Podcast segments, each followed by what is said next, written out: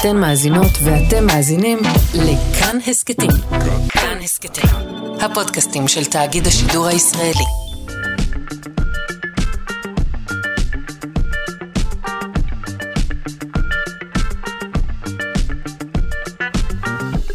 שלושה שיודעים.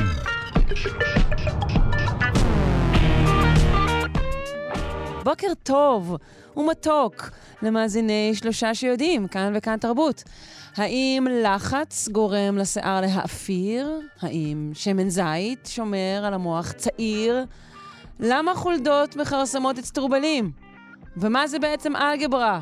תשובות לכל השאלות האלה מובטחות לכם אה, בשעה זו שעורכת אלכס לויקר, שמפיקה תמר בנימין, על הביצוע הטכני תמיר צוברי, אני שרון קנטור, ואנחנו מתחילים.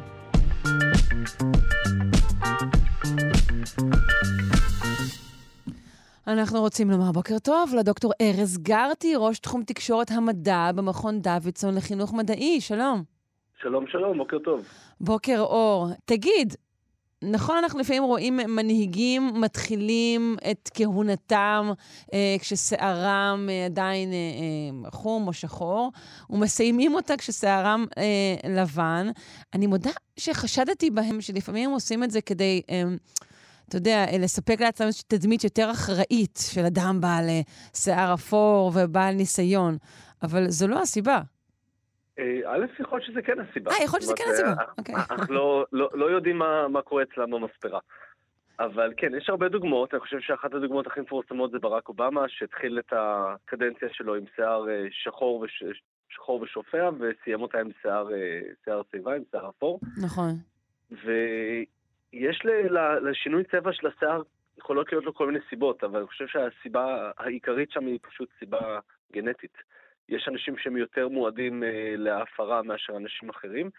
גם הגיל משחק פה תפקיד, אבל יש... אוקיי, אבל זה, אבל זה כאילו פחות כיף לשמוע, כי אז אמרו, אוקיי, זה גנטי להתראות, בוקר טוב לך, אה, אבל אנחנו רוצים... פחות כיף לשמוע, אבל כן. גם חשוב לזכור שאנשים, כאילו, הגיל מתקדם לכיוון אחד, אז אנשים מתחילים אה, שלב מסוים בחיים, במקרה של אובמה את הקדנציה בגיל מסוים, מסיימים אותו בגיל שהוא בהכרח גבוה יותר, אז... כן.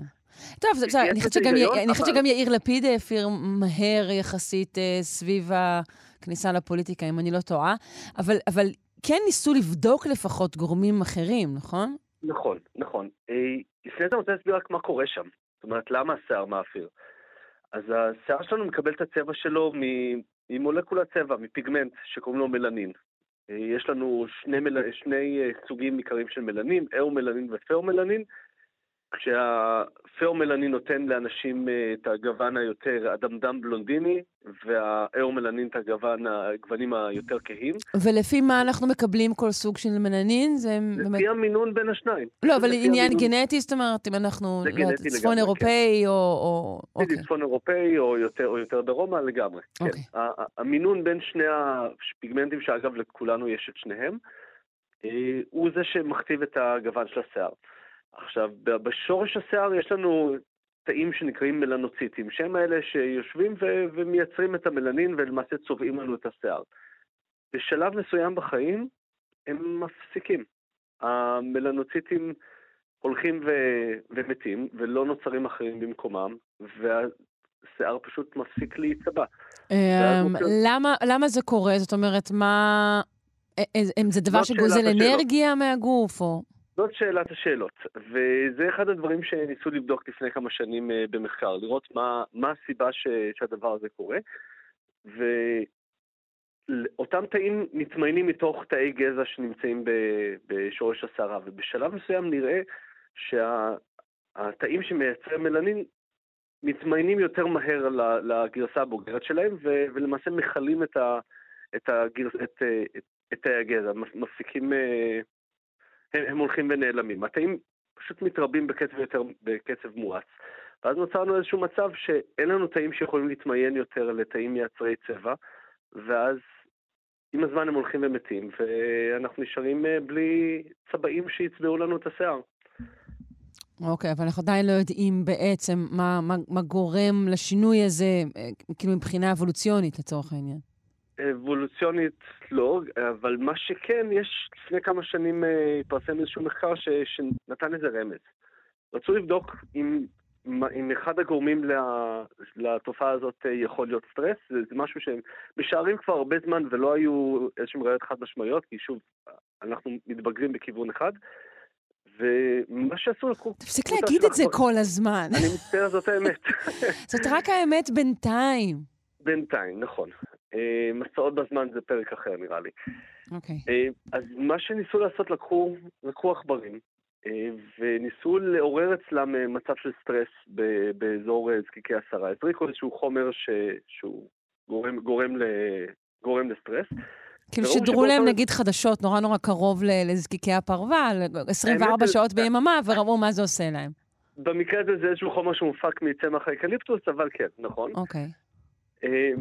וראו שבאמת אה, לאורך זמן הפרווה באזור הזה הולכת ומאפירה ומלבינה, זאת אומרת היא משנה, מאבדת את הצבע שלה. וכשהם אה, ניסו להסתכל קצת יותר לעומק מה קורה שם, הם ראו שבאמת התאים שמתמיינים לתאים מייצרי הצבע, הם מתמיינים בקצב מואץ, ובאמת נגמרים, ואז הפרווה פשוט מפסיקה, מפסיקה להיצבע. נו, אז מה... כן יש קשר לסטרס, זה לא רק גנטיקה. בעכברים, כן. עכשיו, אה, לא, אבל, אבל מה שיותר מעניין, שרצו לראות מה, מה הסיבה, כאילו, מה, למה זה קרה, והם גילו שהתאי הצו, שלמעשה מעצבבים את האזור הזה, הם מפרישים איזשהו הורמון בשם נורפינפרין, שהוא קשור לתחושת ה... לתחושה של... לאיך שאנחנו חווים את הסטרס, לסטרס, למה שנקרא הילחם או ברח. התחושה הזאת שאנחנו מקבלים כשמישהו רודף אחרינו, או כשאנחנו במבחן, או בכל מצב ש, שאנחנו מרגישים תחושה חזקה של סטרס, אז ההורמון הזה מופרש. והם ראו שה, שההורמון הזה עצמו אה, גורם, גורם לתופעה הזאת של ההתמיינות המואצת וה... במרכאות גמירה של, ה, של, של התאים הצבעניים. אוקיי, אוקיי, אבל עדיין אין פה תשובה אבולוציונית, כאילו למה שהטבע יעשה שכשאני ב fight או flight כזה, למה שאני אלבין או אאפיר?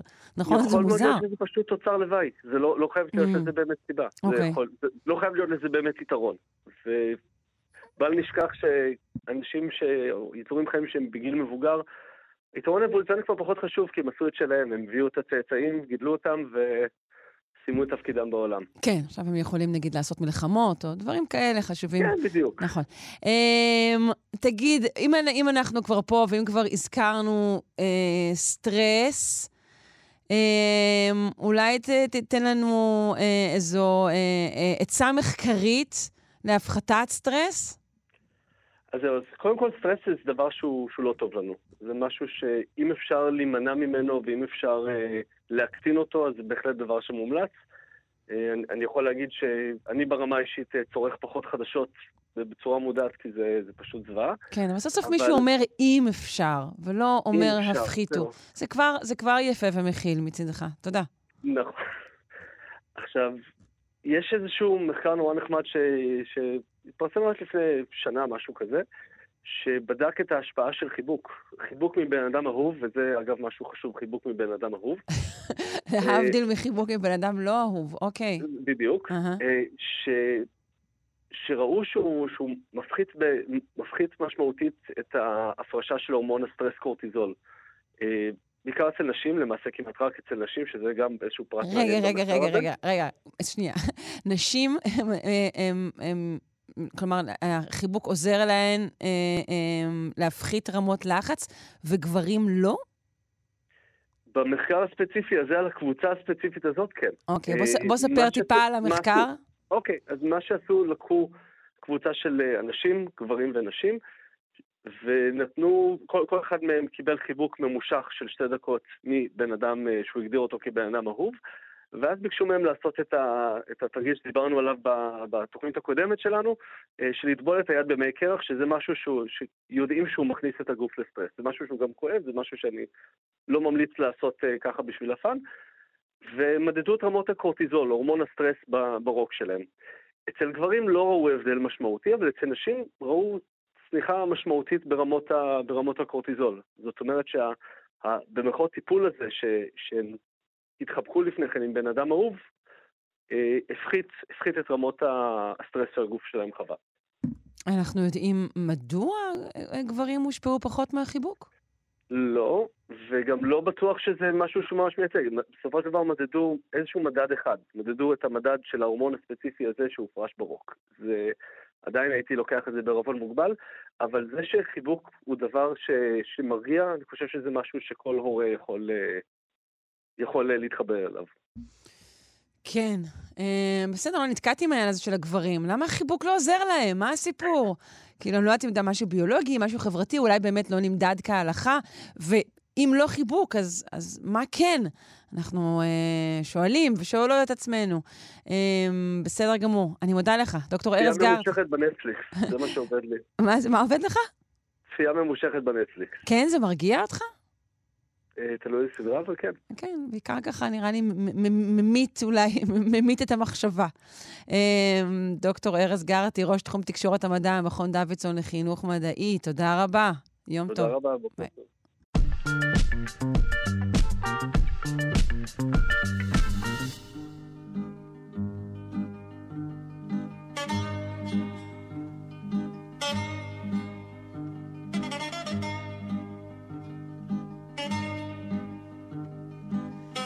יש גם יתרונות אה, לחיים כאן, אה, בישראל ובכלל, ליד הים התיכון. אה, תזונה ים תיכונית, אה, מסורתית, מסתבר, שעשויה לסייע בהפחתת הסיכון לדמנציה, שימו לב, בכ-25 אחוזים, שזה מלא אחוזים. לפני לדוקטור אלון קפלן מהפקולטה למדעי הבריאות באוניברסיטת בן גוריון בנגב ובבית החולים שיבא. שלום. היי, בוקר טוב, שרון. היי, בוקר אור. אה, בוא נגדיר מהי אה, תזונה ים תיכונית, אה, שכן, אתה יודע, אנחנו, רבים מאיתנו פשוט אה, הולכים לסופר, קונים משהו ארוז יפה בשקית והולכים אה, הביתה למיקרו שלנו.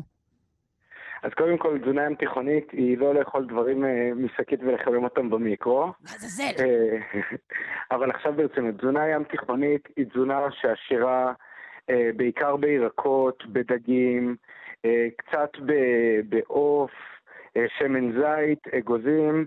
היא תזונה שנמנעת בעצם אה, כמעט לחלוטין מבשר אדום, כמובן ממזונות מתועשים. היא תזונה שהיא יחסית דלה בפחמימות ועשירה דווקא יותר בחלבונים ושומנים. היה איזושהי אמירה פעם שאנחנו צריכים דווקא להימנע משומן, אז היום אנחנו כבר יודעים מדי הרבה עבודות בשנים האחרונות, אה, שאין שום בעיה לאכול שומן, כל עוד זה, אה, זה שומן מן צומח, שומן שהוא יחסית בריא כמו שמן זית לצורך העניין, אה, שמאוד בריא, אגוזים, שקדים.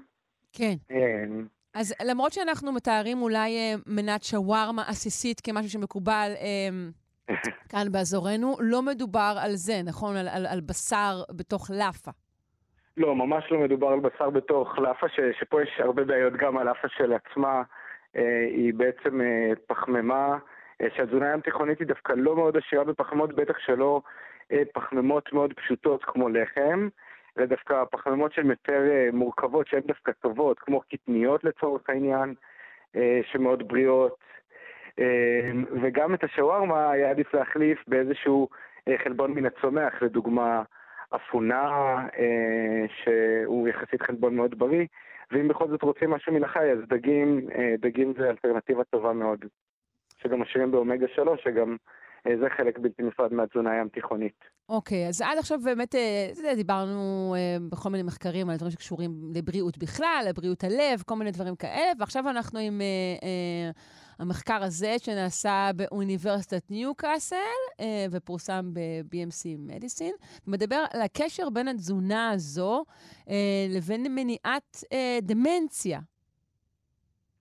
אז אני חושב שהמחקר הזה, שבא בעצם אחרי שרשרת די ארוכה של מחקרים שעסקו בנושא, מראה בעצם קשר אסוציאטיבי בין אנשים שצרכו יותר תזונה ים תיכונית והיה להם שכיחות נמוכה יותר של מחלת הדימנציה. זה בעצם בא כבר אחרי סדרה של מחקרים, אחד גדול ב-2015, אה, שלצורך העניין הדגים שאלו שצרכו יותר תזונה ים תיכונית, היה להם אחרי ארבע שנים תפקוד קוגנטיבי טוב יותר. אה, מחקר שגם אנחנו ערכנו באוניברסיטת בן גוריון, אה, בהנחיית המנחות שלי, פרופסור איריס שי ופרופסור גליה אבידן, הראינו שתזונה ים תיכונית בעצם מאטה את התכווצות המוח. סרקנו אנשים ב-MRI לפני ואחרי, למשך כמעט שנתיים של התערבות, וראינו שאלה שנהנו יותר לתזונה ים תיכונית, אז בעצם המוח שלהם פחות התכווץ, שזה מה שהולך וקורה עם הגיל לצערנו לכולנו, במיוחד מגיל 50 ואילך. אוקיי, mm, okay. וזה קשור לדמנציה? העניין של כן. התכווצות המוח? כן, כן, בהחלט. יש, יש התאמה מאוד חזקה בין אנטומיה שרואים בבדיקות הדמיה לבעצם תפקוד מוחי. אחד המאפיינים שאפשר לראות אלה דימנציה שבעצם המוח מתכווץ בבדיקות MRI או CT. אוקיי. המחקר הזה הוא מחקר מאוד מקיף, והוא נוגע אה, גם לאנשים שבאופן גנטי כן יש להם סיכוי גבוה יותר אה, אה, לחלות בדמנציה, נכון? אז מה שבעצם הם מצאו במחקר, יש איזשהו אה, אה, שינוי גנטי שנקרא APO-E4, שאלה שבעצם יש להם את שני הגנים האלה, אז יש להם הרבה יותר סיכוי לדמנציה, אה, ומה שהם הראו במחקר הזה שהיה יחסית שנוי במחלוקת עד עכשיו, או בעצם בלי תוצאות חד משמעיות, שה, אה, שההיענות לתזונה ים תיכונית השפיעה על האנשים בלי קשר בעצם מה, מה הסיכוי הגנטי שלהם לפתח דמנציה. כלומר, במילים אחרות, זה טוב לכולם. לא משנה איך נולדת, עדיין עדיף לך להיענות לתזונה ים תיכונית. Mm, מעניין. מה יש בה, בתזונה הזו ספציפית שטוב למוח, אנחנו יודעים? זו שאלה מצוינת. אז בתזונה הים תיכונית יש בעצם אה, כמה תיאוריות, יש חלקם כבר מוכחות גם מבחינה מנגנונית, למה היא בעצם טובה יותר. אז התזונה הים תיכונית היא מאוד עשירה בנוגדי חמצון, אה, שאנחנו יודעים שבעצם אה, אה, רדיקלים חופשיים של חמצן יוצרים דלקת, ובעצם הדלקת המוחית הזאת יוצרת הרס. אז מאכלים רבים, אה, שהרבה מהם משתייכים לקבוצה מן הצומח שנקראים פוליפנולים, הם מאוד עשירים בנוגדי חמצון, הם בעצם מעכבים את הדלקת המוחית, את ההרס המוחי, אה, ובעצם משפרים גם את זרימת הדם למוח. ראוי לציין שהמוצרים האלה נמצאים גם ביין אדום, אה, וגם יין אדום, אה, כמובן בצריכה מתונה הוא בריא מאוד, גם קקאו בצריכה שהיא מתונה זה מאוד בריא, ואגוזים, ובפרט אגוזי מלך. אז מי שרוצה ללכת ולקנות, אלה מוצרים שהם אכן מומלצים. מה לגבי uh, מוצרי חלב? אז לגבי מוצרי חלב, אה, הם לא חלק אה, מהתגובה האנטי-דלקתית, אבל הם כמובן נמצאים בתזונה ים תיכונית, בעיקר גבינות שהן גבינות רזות. גבינה בולגרית רזה או, או, או גבינות רזות אחרות, הם חלק מהתזונה ים תיכונית והן אכן בריאות, אבל לא כל כך בהקשר המוחי. אוקיי. Mm, okay. Uh, בסדר גמור, אז אנחנו אמרנו uh, פירות, uh, אגוזים, שמן זית, ירקות uh, וגם דגים, נכון? ומקבוצת הפירות, אז בפרט עדיף את הפירות שהם uh, מה שנקראים מקבוצת הבריז, אוכמניות, uh, uh, דובדבניות, ענבים. זה לא נשמע ים תיכוני או כך, זה נשמע לי ככה צפון אירופאי יותר, מה שאתה אומר עכשיו. אבל הם, הם גם חלק בהחלט uh, מהתזונה התיכונית, אז, אז פירות, uh, חשוב להגיד שפירות בצריכה מתונה uh, הם, הם אכן בריאים, אבל בפירות גם יש הרבה סוכר. ירקות, כמה שרוצים, פירות בצריכה מתונה זה, זה אכן בריא, וזו אלטרנטיבה טובה לעוגה לצורך העניין. אז אם מישהו רוצה משהו מתוק, בהחלט עדיף פירות. Mm, אוקיי, חייבתי רגע שמה שירקות זה אלטרנטיבה לעוגה, ורציתי להתקומם.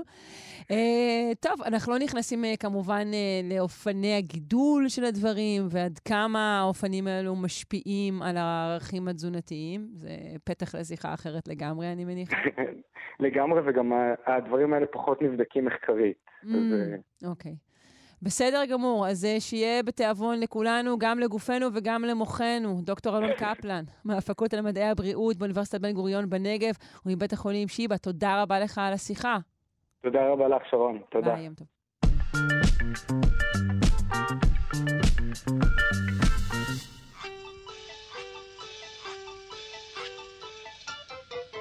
בחשבון זה נכון, אי אפשר לרפרף, בחשבון זה נכון, אי אפשר לצפצף. בחשבון זה נכון, אי אפשר לזייף. אך מי אמר שבחשבון אי אפשר לקיים? אנחנו בפינת המתמטיקה של מיכאל גורודיני, מכון דוידסון, הזרוע החינוכית של מכון ויצמן למדע. אה, לרגע לרמדאן, אה, אה, אנחנו רוצים לשאול אותך על תרומתה של האימפריה המוסלמית למתמטיקה. אז אה, התרומה הזאת היא אה, עצומה. אה, אה, הרבה לא יודעים את זה, אבל לא מדובר באיזה אה, פלוק היסטורי שלא תרם שום דבר למתמטיקה. אה, האימפריה המוסלמית שהשתרעה על אה, שטחים עצומים מחצי האי, הר... מחצי ערב, אה, משם התחילו הכיבושים של האסלאם, ועד כל צפון אפריקה וספרד, והאזורים של פרס ובגדד. האימפריה הזאת ייצרה גם את מי שהוא, לטעמי האישי, המתמטיקאי השני החשוב ביותר אה, בכל דברי ימי המתמטיקה, מוחמד אבן מוסא אל-חווריזמי. רגע, לפני שנעבור עליו, נשאל מי הראשון בעיניך? אז בדרוג האישי שלי, אני שם במקום הראשון את אוקלידס. אה, לא, לאו דווקא בגלל מה שהוא אישית עצמו אה, גילה כמתמטיקאי, אלא בגלל מה שהוא מייצג. אנחנו לומדים אותו, את הגיאומטריה האוקלידית, mm-hmm. כבסיס הרעיוני של, של באמת כל, ה, כל המתמטיקה. כן. טוב, עכשיו אבל... אה, יש לי חשק לעשות אה, כזה מין אה, אולימפיאדה או אירוויזיון של המתמטיקאים, אבל אולי ביום אחר. בואו נתרכז במקום השני. זהו, אז ממש אחריו, את, את אוקלידס אנחנו מכירים, אוקלידס, כן, אוקלידס, שמענו עליו, למדנו, נכון. אבל, אבל על אל-ח'ואריזמי אנחנו לא למדנו, ומה שהוא עשה היה כביר, הוא שינה במו ידיו את הדרך שבה אה, אה, אנחנו חושבים על מתמטיקה, שבה אנחנו עושים מתמטיקה, ובזכותו יש לנו את האלגברה. אה, בעצם עד לימיו של אל-חווריזמי, המתמטיקה עסקה בשני תחומים גדולים עיקריים. תחום הצורות, הגיאומטריה, ותחום המספרים, האריתמטיקה, שזה פחות או יותר מה שאנחנו לומדים אה, במהלך לימודינו בבית הספר היסודי, mm-hmm. נכון? אנחנו לומדים חשבון והנדסה. זה היה המצב במשך אה, אלפי שנות קיומה של האנושות, אה, ומה שאלחווריזמי עשה זה להסתכל על עולם המספרים בצורה אחרת. בצורה כללית יותר, בצורה מופשטת יותר.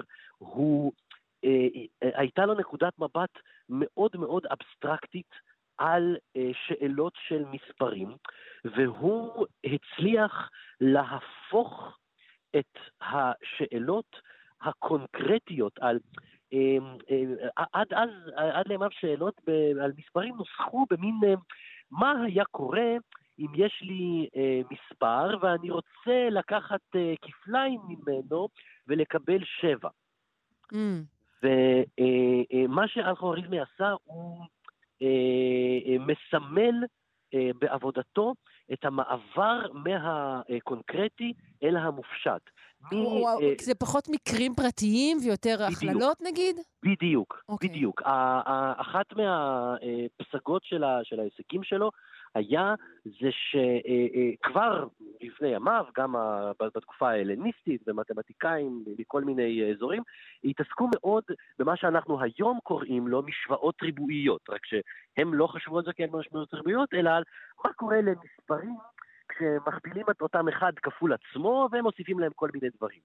מה קורה אם אני רוצה לקחת מספר ולהכפיל אותו כפול עצמו ולהוסיף לו את פעמיים המספר ולקבל 17, כל מיני, כל מיני כאלה.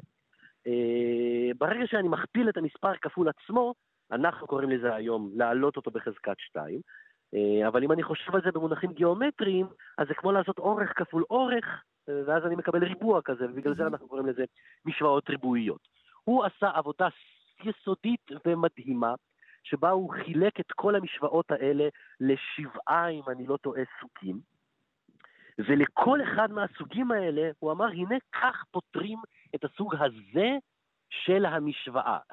המילה, גם המילה משוואה באה מאוחר יותר, אבל בזה בעצם הוא התעסק. במקום להגיד, הנה התרגיל הזה, והנה התרגיל הזה, והנה התרגיל הזה, ובואו נפתור את התרגיל הזה, הוא הביא את היכולת של המתמטיקה לחשוב בצורה כוללת, בצורה, בצורה מופשטת, ואת פירות העבודה שלו כולנו לומדים ושוברים עליהם שיניים מכיתה ז' כשאנחנו מתחילים ללמוד אלגברה.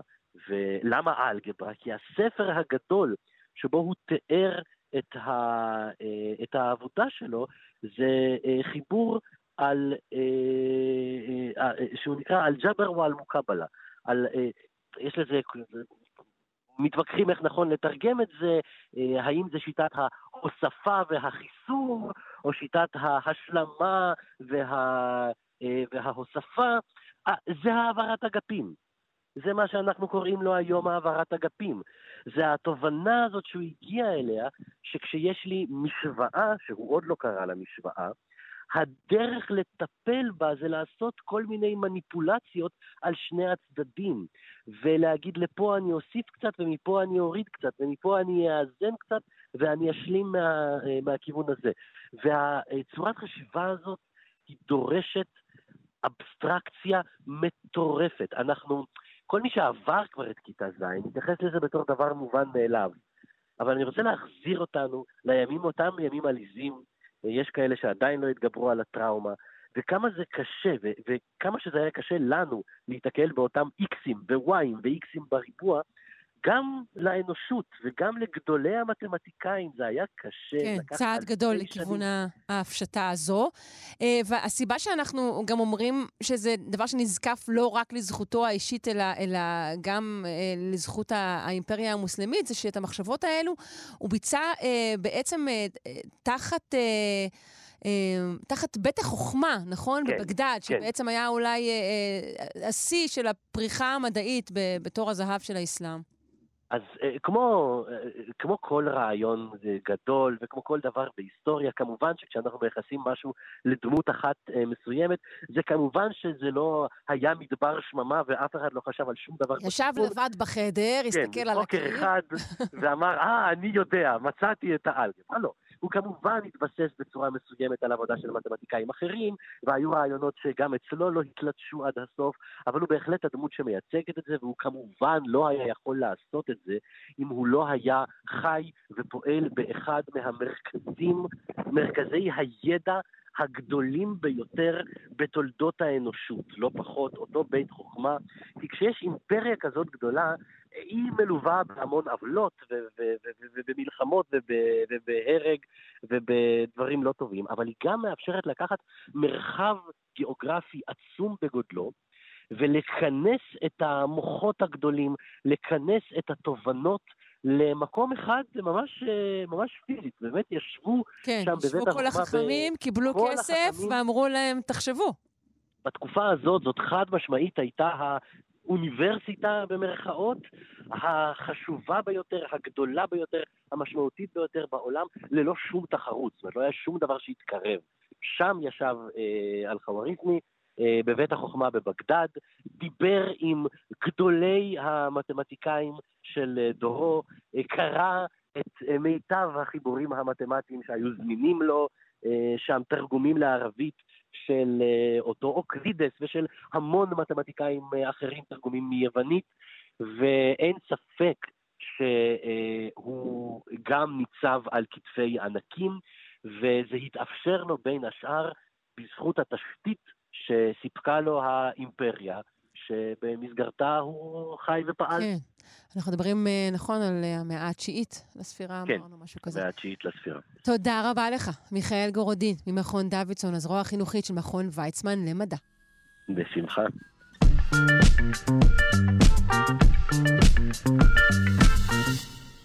חוקרים מבקשים את עזרת הציבור הישראלי בניסיון להבין לעומק את ההתנהגות של החולדות הישראליות. נפנה לדוקטור נועה טרוסקנוב, בית הספר לזואולוגיה באוניברסיטת תל אביב. בוקר טוב. בוקר טוב. אנחנו uh, מדברות על uh, משהו שהוא סוג של תעלומה, והוא, uh, נכון? חצי תעלומה. חצי תעלומה. וזה העובדה שהחולדות הישראליות מכרסמות אצטרובלים. זאת בניגוד לחולדות אחרות, נכון? אז עד כמה שאנחנו יודעים, זה כן התחיל להופיע במקומות אחרים גם באזור הים התיכון לפחות, אבל זו תופעה שהתגלתה בישראל ונחקרה כאן, ובזכות המחקר שנערך כאן אנחנו יודעים עליה לא מעט, ומצד שני יש עוד המון שאלות פתוחות שעכשיו אנחנו, אני והחוקרים שעובדים איתי היינו רוצים לחזור ולשאול אותן. אני, אני מודה שעל פניו זה נראה לי ממש הגיוני. למה לא? חולדה, אצטרובל, בתיאבון. זאת אומרת, מה, מה מיוחד בזה? למה זה בכלל אה, עורר תהייה? אז מסתבר שזה לא כל כך קל לחולדות ללמוד לפתוח אצטרובלים. אמ, זאת אומרת, יש מקומות בעולם שבהם יש אה, בעלי חיים שמתמחים בנישה הזאת. צמאים למשל יכולים לפתוח אצטרובלים. אמ, עבור חולדות, לפי מחקרים שנעשו בשנות ה-80 וה-90, נראה שללמוד לפתוח אצטרובלים מאפס זה מאוד מאוד קשה דווקא. זאת אומרת, אם נותנים לחולדה בוגרת הזדמנות להיתקל באצטרובל, או, או אפילו להיות בנוכחות של חולדה אחרת שיודעת איך לפתוח אותו, אה, לא קל להם ללמוד לעשות את זה. אמ, יש כל מיני סיבות שבגלל אנחנו חושבים שאולי זה קורה, אבל התוצאה של זה בפועל היא שזה משהו שקשה ללמוד אותו לבד. אמ, אבל גורים של חולדות שיודעות איך לפתוח, לומדים את זה מהאימהות שלהם, ואז זה מייצר מין מסורת ארוכת טווח כזאת, שהיא מאוד מעניינת. זהו, שזה כבר דבר בפני עצמו, נכון? הלמידה החברתית הזו. נכון. אה, בעצם, זאת אומרת, זה אומר שלמידה חברתית היא משהו משמעותי בהישארות של ההתנהגות הזאת באוכלוסייה לאורך זמן. אה, זה כנראה מאפשר לחולדות לנצל את בית הגידול הזה בצורה טובה. אה, ואולי אפילו עזר להן להיכנס ולהתבסס בתוכו. אוקיי. Okay. אמרנו שאתם מבקשים את עזרת הציבור. איך הציבור יכול לסייע בנושא החולדות? בעצם אחד הדברים שאנחנו מנסים להבין עכשיו זה מה ההיקף של התופעה הזאת בארץ, איפה מוצאים אה, חולדות שפותחות אצטרובלים ואיפה פחות. אה, יש בארץ המון אה, יערות אורנים, אבל לא בכולם אנחנו רואים נוכחות של חולדות שפותחות אצטרובלים. וזה משהו שאנשים שמטיילים גם ביערות, או אפילו, ב, לא יודעת מה, מתחת לעץ האורן בשכונה, יכולים לעזור לנו על ידי זה שהם, אם הם שמים לב, ל... זאת אומרת, אפשר מאוד בקלות לזהות עץ שיש עליו פעילות כזאת. אה, איך אנחנו מזהים? על ידי זה שמוצאים את האצטרובלים המכורסמים למטה, מתחת לעץ. הם מכורסמים אה, בשיטות שונות, נכון? אז כן, ובגדול כולם נראים, זאת אומרת, הדרך לזהות אצטרובל מכורסם זה שהוא, הרבה פעמים הוא, הוא חום, זאת אומרת שהוא טרי, לא אחד, לא כמו האצטרובלים ה... אה, שחורים אפור, כאילו בצבע אפור כהה כאלה מיובשים שהרבה פעמים מוצאים. אמ, אז זה ייצור בעל שהוא נראה חום טרי יותר, אמ, והחולדות מכרסמות, כן, הן יכולות לכרסם אותו בספירלה, אה, שזה פשוט אה, חלק מהקושי, או מהחשיבות של השיטה, של השיטה לפתוח אצטרובלים, זה שיש קשקשים שחופים אחד על השני. ובעצם הדרך היעילה לפתוח את האצטרובל זה שהחולדה בעצם מסירה את הקשקשים אחד-אחד בספירלה. אמ, זה משהו, ש... זו שיטה שהיא יעילה יחסית וזה מאפשר לה להשקיע פחות אנרגיה. Mm, אוקיי. אפשרות אחרת זה פשוט, אנחנו קראנו, או לא אנחנו, החוקרים שחקרו את זה בזמנו, קראו לזה גילוח, אמ, זה לכרסם את הקשקשים לא באופן כזה שיטתי, אלא רק בצד אחד. זה משהו שדורש השקעה יותר מרובה של אנרגיה, אבל זה ייראה במקום שכל הקשקשים יהיו מכורסמים בסיבוב, זה יהיה מין פס כזה, לאורך האצטרובל. אוקיי. Okay. ואפשרות שלישית, אה, שהיא כנראה הכי יעילה, אה, ויש סיבות לחשוב שאולי כאילו, חולדות חכמות יותר מבצעות אותה, זה, זה, זאת אחת ההשערות, אה, היא שהחולדות מדלגות בעצם על השורות הראשונות שקרובות לבסיס האצטרובל, אה, שזה חלק שבו מתחת לקשקשים אה, אין זרעים, או כמעט ואין זרעים. אז אין מה אה, להשקיע שם אנרגיה. אז אין מה להשקיע שם אנרגיה, וזה גם החלק שהוא הכי דחוס, ולכן הכי קשה לכרסם אותו. אז השיטה השלישית זה מין דילוג כזה, שבו כן פותחים בספירלה, אבל מדלגים על השורות הראשונות. והאם השיטה הזו, נגיד, היא נפוצה יותר במקומות שהם עתירי אצטרובלים, שבהם החולדה אומרת לעצמה, אה, יש פה עוד הרבה, אני יכולה לדלג על, השורות הצפופות והעקרות האלו? או שלא מצאתם קשר? אז אנחנו עוד לא יודעים, זה בדיוק חלק מהעניין, שאנחנו מנסים, זאת אומרת, אנחנו יודעים היסטורית בערך איפה אמרו ש... איפה היו עדויות לפתיחת אצטרובלים, אבל אנחנו מנסים היום להבין גם את ההיקף של התופעה בארץ, איפה מוצאים אותה, איפה מוצאים איזה שיטה, או תערובת של שיטות. אמ, זה באמת חלק מהדברים שאנחנו מנסים להבין. אז הציבור מתבקש לאתר אצטורבלים מכורסמים באחת משלוש השיטות אה, שתיארת, ואז מה הוא עושה? הוא שם את האצטורבל המכורסם במעטפה ושולח אותו אליכם? האמת שהוא יכול אם הוא רוצה, אבל uh, מה שבעצם, בשביל להקל על העניינים, מה שאנחנו יזמנו זה ביחד עם החברה להגנת הטבע ומרכז המדע האזרחי במוזיאון הטבע, אמ, בעצם פתחנו מין אתר כזה, אה, שאנשים יכולים גם לקרוא בו מידע על הפרויקט, אה, וגם יש מתוכו קישור לטופס דיווח, שבו הם יכולים... בעצם מה שהכי חשוב לנו זה מצד אחד המיקום, שבו הם מזהים את הפעילות, ומצד שני שישלחו לנו תמונה כדי שנוכל באמת לוודא ש... מצאו את הדבר הנכון. אוקיי, okay, ואז נגיד קיבלתם דיווח, אתם רואים שם אצטרובל מכורסם, נגיד בשיטה המגלחת, באזור הכרמל. מה אתם עושים? אז אנחנו גם יוצאים לסקרים משל עצמנו, אה, בשביל לנסות להבין באמת את ההתפלגות של השיטות, איפה מוצאים מה. אה, בהמשך נרצה גם לעשות כל מיני ניסויים שקשורים לזה. אה, אבל uh, בתור התחלה, כרגע אנחנו מנסים גם להבין את ההיקף של התופעה ואיפה. אבל רוב הסיכויים שלמיקומים רלוונטיים אנחנו באמת ניסע אחר כך גם בעצמנו. הבנתי. אמרי לי, האם החולדות האלו אה, שמכרסמות את סטרובלים, זה אותן החולדות שמכרסמות אה, שיירים עירוניים ומסתובבות בלילות אה, באזורי בילוי, או שמדובר בחולדה אחרת? אז יש בארץ שני מינים של חולדות, אה, ובאזורים עירוניים אפשר למצוא את שתיהן, אה, שניהם. אוקיי. Okay. אה, החולדה שאנחנו מדברים עליה היא החולדה המצויה. היא, אפשר למצוא אותה בערים ברחבי הארץ, אבל יכול להיות שכשאת מדברת על חולדות שיותר נוטות, אנחנו מקשרים אותן עם, עם, עם ביוב ועם כל מיני דברים כאלה, הרבה פעמים מדובר דווקא בחולדת החוף. אה, אוקיי. אז דווקא החולדה הבליינית נקרא לה, זו חולדת החוף. והחולדה שאנחנו מדברים עליה כזאת שבעיקר ככל הנראה אוכלת את הצנוברים באצטרובלים, זו החולדה המצויה? או... כן, אבל גם אותה אפשר למצוא ב... גם בערים, גם ב... ביישובים, בחקלאות, בכל מיני. זאת אומרת, היא גם, אה, יותר מזה, היא מין שנחשב, יש הרבה מקומות בעולם שלהם אה, היא הרחיבה את התפוצה שלה ופלשה וגורמת להרבה נזקים גם לבתי גידול מקומיים. Mm. אמ, יכול להיות שאפשר גם להגדיר אותה כבליינית, אני לא יודעת, אבל... אה, אוקיי, יותר כאילו בעניין של, אה, של מסיבות טבע, אני חושבת.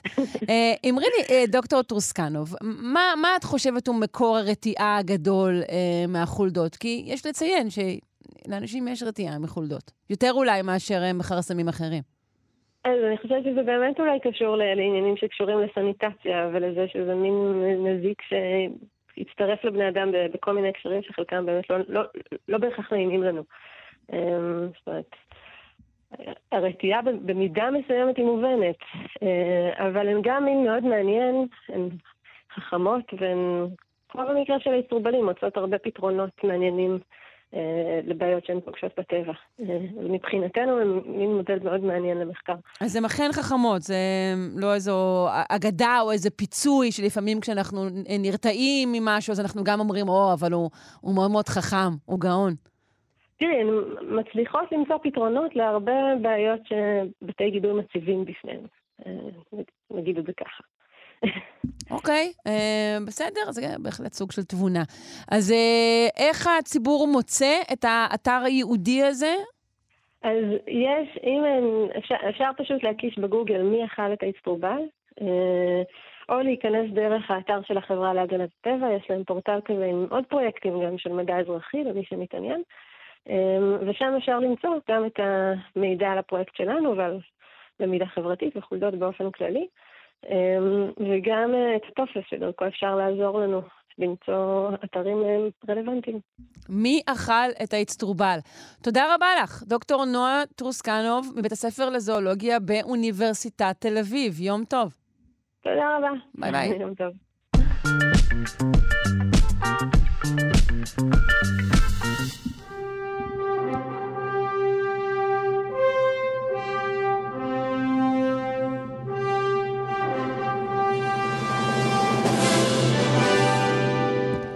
חשוב במחאות של השבועות האחרונים היו השלטים. לפעמים נראה כמעט שמדובר בתחרות. למי יש את השלט הכי טוב, שהוא צריך להיות מצחיק, מקורי, אבל גם מובן מהר. Uh, הדבר הזה, כמובן, יש לו תשובה אחת, וזה קריקטורה. אנחנו רוצים uh, לשוחח על יציאתה של הקריקטורה uh, מהעיתונות והרשת החברתית אל השלטים ברחוב. אה, ומי אם לא? אורי פינק, איש הקומיקס של ישראל ויושב ראש איגוד הקריקטוריסטים הישראלי. הוא, הוא, שישוחח איתנו על כך. שלום. היי, hey, בוקר טוב, בוקר טוב. בוקר אור. Uh, כן. אז זהו, אנחנו פה, אתה יודע, אחרי כל השנים, יש לנו מדיה חדשה להתמודד איתה, אנחנו קריקטוריסטים, זאת אומרת, זה מין אה, במה חדשה שניתנה לנו, באופן מאוד מוזר, זאת אומרת, זה משהו חדש, כאילו, שאף פעם לא, לא היינו רגילים אליו, שפשוט היה צריך לעשות משהו, כן, כמו שאמרת, גדול, אה, ובשנייה צריכים להבין את זה. זאת אומרת, זו קריקטורה שהיא צריכה להיות אפילו עוד יותר מינימליסטית ממה שאי פעם היה. ואתה רואה שבאמת, אה, יש דבר אחד שהאנשים עצמם, כן, זה מה שיפה במחאה הזאת היה, שאנשים זה כזה DIY, do it yourself. כן. שלא יודעים לצייר, כן, אז לא יודעים לצייר, אז יש להם רעיון לקריקטורה. נגיד היה, אני ראיתי קריקטורה אחת של שלושת הרשויות, זה היה כתוב רשות שופטת, רשות אה, מחוקקת, רשות מבצעת, וכל פרצוף של ביבי. אז uh, מה שהבן אדם עשה, הוא פשוט לקח את הפרצוף של ביבי מהקריקטורות של איתמר דאו בבידיעות אחרונות, והעתיק אותה. זה היה נורא נחמד, צייר אותה את הארצות הראשיות, זה מאוד משעשע. Uh, עכשיו, גם הקריקטוריסטים עצמם, זאת אומרת, ראיתי למשל את אילנה זפרן, היא הראשונה, אני חושב שהתייצבה ברחובות. אילנה זפרן, אה, אשת החתולים המוכרת ממוסף הארץ. ממוסף הארץ, כן, והיא ישר לקחה והגדילה, נגיד יש את החתול, יש את הציור כזה של חתול, קערת שמנת, כן, והחתול עומד ואומר שומרת, כן, כי היא שומרת על השמנת ועל הדמוקרטיה, כן, כאילו, גם כן, ישר לקחה, הדפיסה את זה בגדול, עמדה שם בקפלן ובאביב בכל מקום. עכשיו, יש לזה אפקט ענק לכל הדבר הזה, כי אנשים מצלמים את הקריקטורה, מצלמים אותך עם הקריקטורה, וכן, אחרי זה מפיצים את זה בפייסבוק, הקריקטורה זוכרה להדים שהיא לא זכתה מעולם, כן? וזה דבר... כן. אה, כן. כלומר, כמו, ש, כמו שקורה עכשיו, הדברים הם נמצאים uh, ברחוב, אבל הם מיד חוזרים חזרה גם להדהוד uh, ברשת כן, החברתית. Uh, ואז גם, כן, ושוב החוצה, יש מין מעגל כזה, מעגל של הזנה בין כן, הרשת לבין הרחוב. זה נהדר. עכשיו, זה נהדר ברעיונות טובים, זה פחות נהדר בדברים גרועים, אבל בסדר. טוב, תמיד, זהו, זה באמת העניין. עכשיו, אני גם כן הייתי צריך... אחרי כמה פעמים שבאתי וראיתי את הדבר החדש הזה, אמרתי, גם אני רוצה, גם אני רוצה לעשות קריקטורה. כן. והיה נורא קשה, אני חייב להגיד לך, זה היה אחד הפרויקטים הכי קשים, כי לא ידעתי מה לעשות, לא ידעתי מה לצייר. זה צריך כל כך מיידי, כן, בלי, אנשים צריכים לראות את זה, לקרוא שלוש מילים ולהבין הכל, כן, לא, אין פה מצב לכל מיני סיפורים וכאלה. באמת, ישבתי המון זמן, בסוף אה, בא אליי חבר שעובד בפרסום, אמר לי, תגידי, מה הבעיה? אתה תכתוב, תכתוב, נותנים זבנג לדיקטטורה. כן, זהו, כן, כי אני עושה את זבנג, מי שלא מכיר, כל כן. מיני כבר המון שנים. וזה מה שעשיתי, כתבתי, עושים זבנג לדיקטטורה, ציירתי את אחת הדמויות שהיא נותנת זבנג ל-D9, וזהו.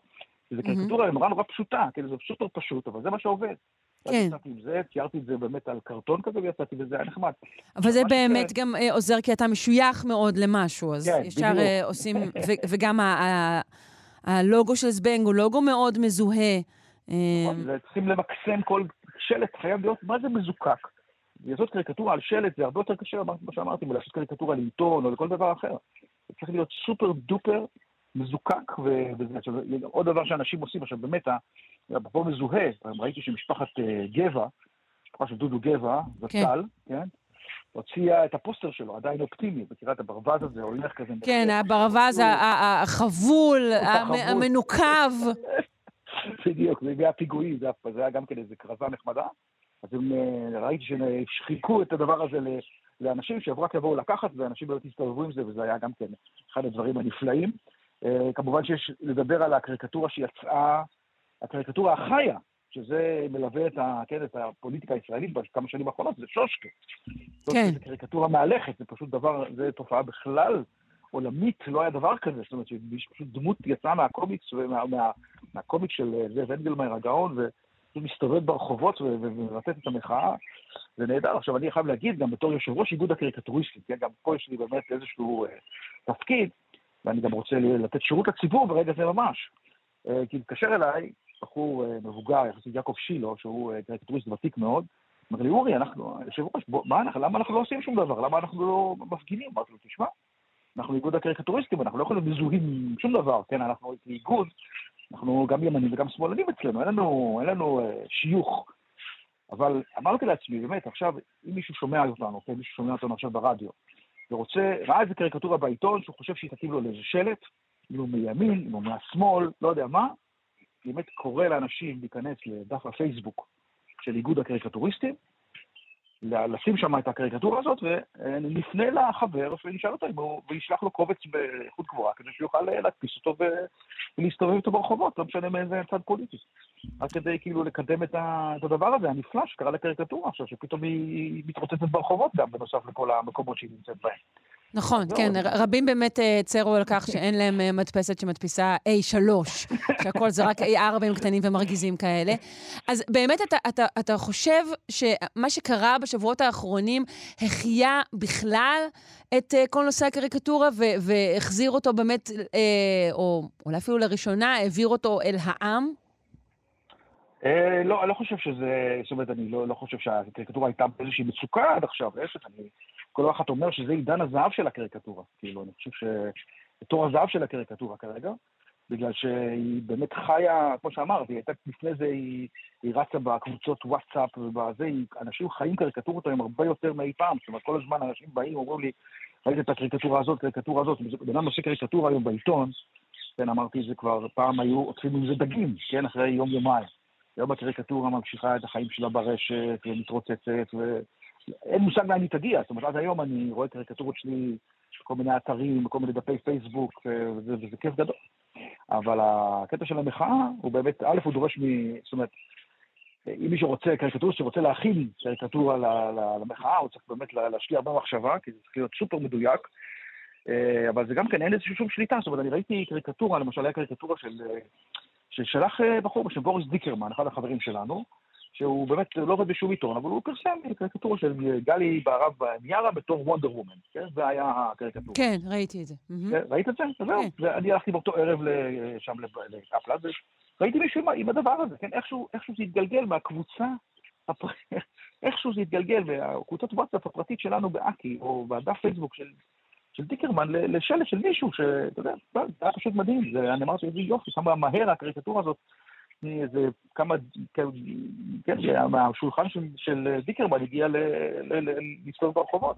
כן, אבל תגיד, בשנים האחרונות, נגיד, אה, שוב, שנים האחרונות זה טווח הרחב, כן. אה, חוץ מאשר אה, סיפורים גרועים, כמו מה שקרה בשרלי אבדו וקריקטורות של הנביא מוחמד, קריקטורות מצליחות לעשות משהו? לחולל משהו? אה, אף פעם לא נראה לי שקריקטורה חוללה משהו, אבל היא הייתה... שוב, הקריקטורות האלה של הנביא מוחמד חוללו כן, בלגן והרג.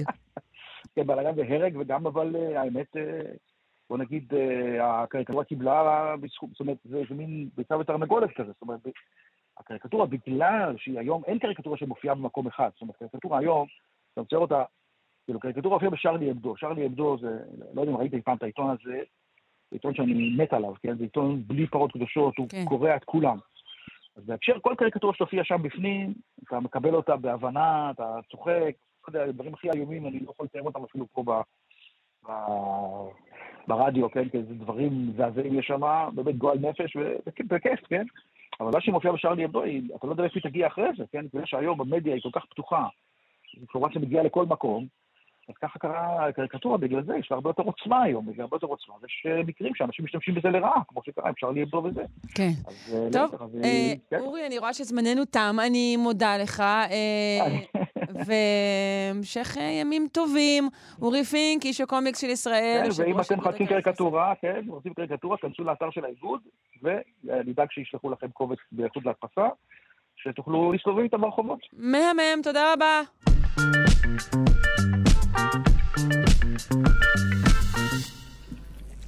התפרצות של אה, נקנקת. אה, לא, אין הכוונה למגמה של אה, כניעות פוליטית, אלא לבוטוליזם, שזה סוג של הרעלת עצבים קטלנית. לאחרונה תועדה מספר מדינות בעולם התפרצות של נקנקת. נשאל מהי הסיבה לכך, וגם מה הקשר לבוטוקס. נפנה לדוקטור דרור ברניר, הוא מיקרוביולוג באוניברסיטה הפתוחה, מחבר הבלוג חיידקים, נגיפים ושאר ירקות, וחבר בעמותה מדע גדול בקטנה להנגשת מדע, ובעמותת מדעת לקידום רפואה מבוססת מדע. בוקר טוב. בוקר טוב, שרון, גם למאזינים. אה, ראשית, אה, באמת אה, נשאל מה זה בוטוליזם או נקנקת. המילה בוטולוס בלטינית פירושה נקניק. כך שגם אם אומרים בוטוליזם, בעצם אומרים נקנקת, רק בלטינית. אה, אוקיי. זה רק בעברית נשמע לנו מגוחך יותר, כי אנחנו שולטים בשפה, הבנתי. בדיוק. וזו מחלה ש... שהיא בעצם הרעלת מזון כתוצאה מהתרבות של חיידקים, חיידקים מאוד מאוד מעניינים שנקראים קלוסטרידיום בוטולינום, אה, ובדרך כלל אה, אנחנו מנסים להתרחק מהמחלה.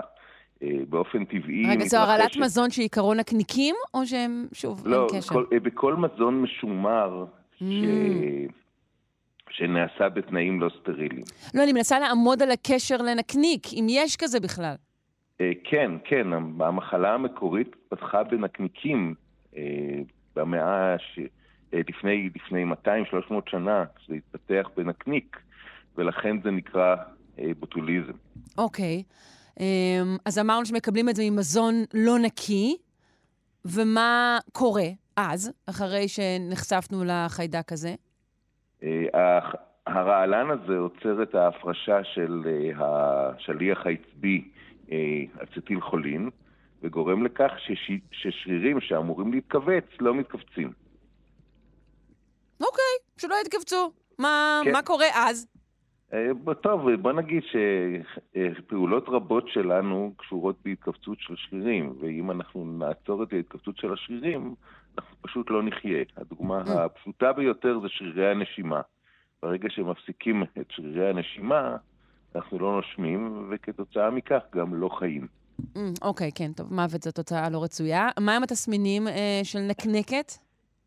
אה, שיתוק, שיתוק של שרירים במקום, ה... במקום שזה קורה, או אם זה בכמות גדולה, אז בצורה מערכתית בכל הגוף, ואז זה קטלני. אה, עכשיו, פה אנחנו מדברים על אה, סיפור מעניין שנובע, כמו שהזכרת קודם, מבוטוקס. מה זה בוטוקס? בוטוקס זה אותו רעלן של אותו חיידק, שרק משתמשים בו בכמות קטנה ומאוד מאוד מדודה, כדי לשתק בצורה מקומית שרירים לפעולות רפואיות ו/או קוסמטיות. כלומר, זה, זה לא מקרי, כלומר, שבוטוקס ובוטוליזם זה, זה, זה, זה אותה מילה? כן, כן, זה אותו דבר. אשכרה, אוקיי. לא, שוב, הבוטוקס זה הרעלן, הרעלן נקרא בוטולין. אוקיי. אוקיי, ובוטולין ובוטוקס זה אותו דבר, רק, בוטולוס, אה, רק בוטוקס זו, זו תרופה, אה, זה שם מסחרי של תרופה, של בוטולין אחד, יש שמונה כאלה, mm-hmm. ש, שבעצם מאושרת לשימוש רפואי וקוסמטי על ידי הרשויות הבריאות. מה בעצם עושה הבוטוקס? עוצר פעילות של שרירים בצורה מקומית, והיות והכמות מאוד מאוד קטנה, זה לא מתפשט בצורה סיסטמית, אלא רק פועל מקומית. וכשמדברים על קוסמטית, עוצרים שרירים שמתכווצים בפנים, וכתוצאה מכך הקמטים לא נוצרים. הקמטים למשל נוצרים כתוצאה מהתכווצות של שרירים בפנים. הבוטוקס עוצר את זה. Mm, ומכאן מוגבלת. גם התופעה של uh, הקפאת הבעה מסוימת שאנחנו רואים אצל אלו שהפריזו בטיפולי בוטוקס. נכון, נכון. אוקיי, אז עכשיו אנחנו רואים עלייה של בוטוליזם, של נקנקת ברחבי העולם, והאם יש לכך איזשהו קשר לטיפולי בוטוקס שהפכו נפוצים יותר, או שזה כן, לא כן, קשור? כן, כן, אנחנו מדברים על התפרצות שמקומה, שמקורה בשני בתי חולים בטורקיה, אה, אחד באיסטנבול ואחד באזמיר. אה, אנחנו מדברים על כ-66 מקרים ב... אה, באיסטנבול ועוד שלושה באזמיר, שכולם נובעים מטיפולי בוטוקס במערכת העיכול. אוקיי, okay, למה אנחנו משתמשים בבוטוקס במערכת העיכול? להרזייה? אז, אז, אז, אז נתחיל, אה, כן, mm-hmm. אבל נתחיל מזה שלבוטוקס יש סדרה של טיפולים שכן מאושרים על ידי הרשויות הבריאות בעולם, בעיקר ה-FDA. אה, ביניהם אנחנו מדברים על אה, הזעת יתר, על מיגרנות, על בעיות ראייה, פזילה, ואפילו שלפוחית רגיזה. כל מיני מקרים שבהם הוכח ונבדק ומאושר לטפל בבוטוקס, ורואים שזה עוזר וזה ידוע. יפה. אז הבוטוקס הבע... בזה מסייע. איפה מתחילה הבעיה? כן. הבעיה היא שברגע שתרופה מאושרת למשהו אחד, אז אין מניעה חוקית להשתמש בה ולבדוק אותה גם בדברים אחרים שלא מאושרים. Mm. וזה, וזה מה שקרה כנראה כאן. כי אני לא הצלחתי למצוא בשום מקום איפה יש פרוצדורה להרזייה עם בוטוקס. אה, וכנראה בבתי החולים האלה אה, ניסו, אני לא יודע אם קשר או בלי קשר, ניסו לעשות טיפול בבוטוקס, אה, אני לא יודע אם זו פעם ראשונה או שזה כבר מתרחש הרבה זמן, וכתוצא... והם מזריקים באיזושהי צורה בוטוקס למעי. הרי חלק מהפעילות של המעי בעצם התכווצות של שרירי המעי, וכתוצאה מכך יש דחיפה של המזון לאורך המעיים. שזה נשמע לי כמו דבר טוב. האם ההזרקה של בוטוקס לא מונעת את התזוזה הזאת? אז זהו, ההזרקה של הבוטוקס מאיטה את זה, כי פוגעים כנראה בחלק מהשרירים שם, וכתוצאה מכך הזרימה איטית יותר, וזה אמור כנראה לתת תחושה של מלאות. ו... אה. ולאכול פחות. הבנתי, מין שובע מלאכותי כזה. אוקיי. כן, אמ, ופה משהו השתבש, לא ברור מה. אה, האם נתנו כמות יותר מדי גדולה? האם הטיפול עצמו, אה, לא חשבו על ההשלכות שלו עד הסוף? אבל התוצאה היא שבתי החולים, בעיקר בטורקיה, אבל גם בגרמניה, אוסטריה, שווייץ, אה, בעיקר מדובר על אנשים בגיל העמידה עם עודף משקל, שהגיע, או, או, עודף משקל, או חושבים שיש להם עודף משקל, שהגיעו לטיפול באותם שני מרכזים רפואיים, ו... וחזרו ופיתחו אה, חולשה, ולשמחתנו זה, לא, זה הכמויות שהוזרקו לא היו, לא היו מאוד גדולות. אז אף אחד לא, לא מת מזה. אף okay. אוקיי. אחד לא מת, אבל לפחות חמישה הגיעו טיפול נמרץ והצליחו להציל אותם. אפשר גם לטפל בנוגדנים כנגד הבוטוקס, ו- ו- ועשו את זה בחלק מהמקרים. כלומר, יש, יש נוגדנים. ל... כן, כן. אוקיי. בהחלט. טוב, אני מדמיינת את האנשים הללו, מסתכלים על המודעה, עליה כתוב, טיפול חדשני, 100% יעילות, ובסוף הם אה, מגלים שהטיפול הוא כה חדשני, אה, שאולי בכלל לא מאושר. לא, קורה? הוא לא מאושר. בסדר גמור. טוב, אה, מעניין מאוד. אה, למדנו מילה וגם למדנו להיזהר. אה, תודה רבה לך, דוקטור דרור ברניר, מיקרוביולוג באוניברסיטה הפתוחה, מחבר הבלוג, חיידקים, נגיפים ושאר ירקות, וגם חבר בעמותות מדע גדול בקטנה אה, ומדעת. תודה, יום טוב. יום טוב גם לכם.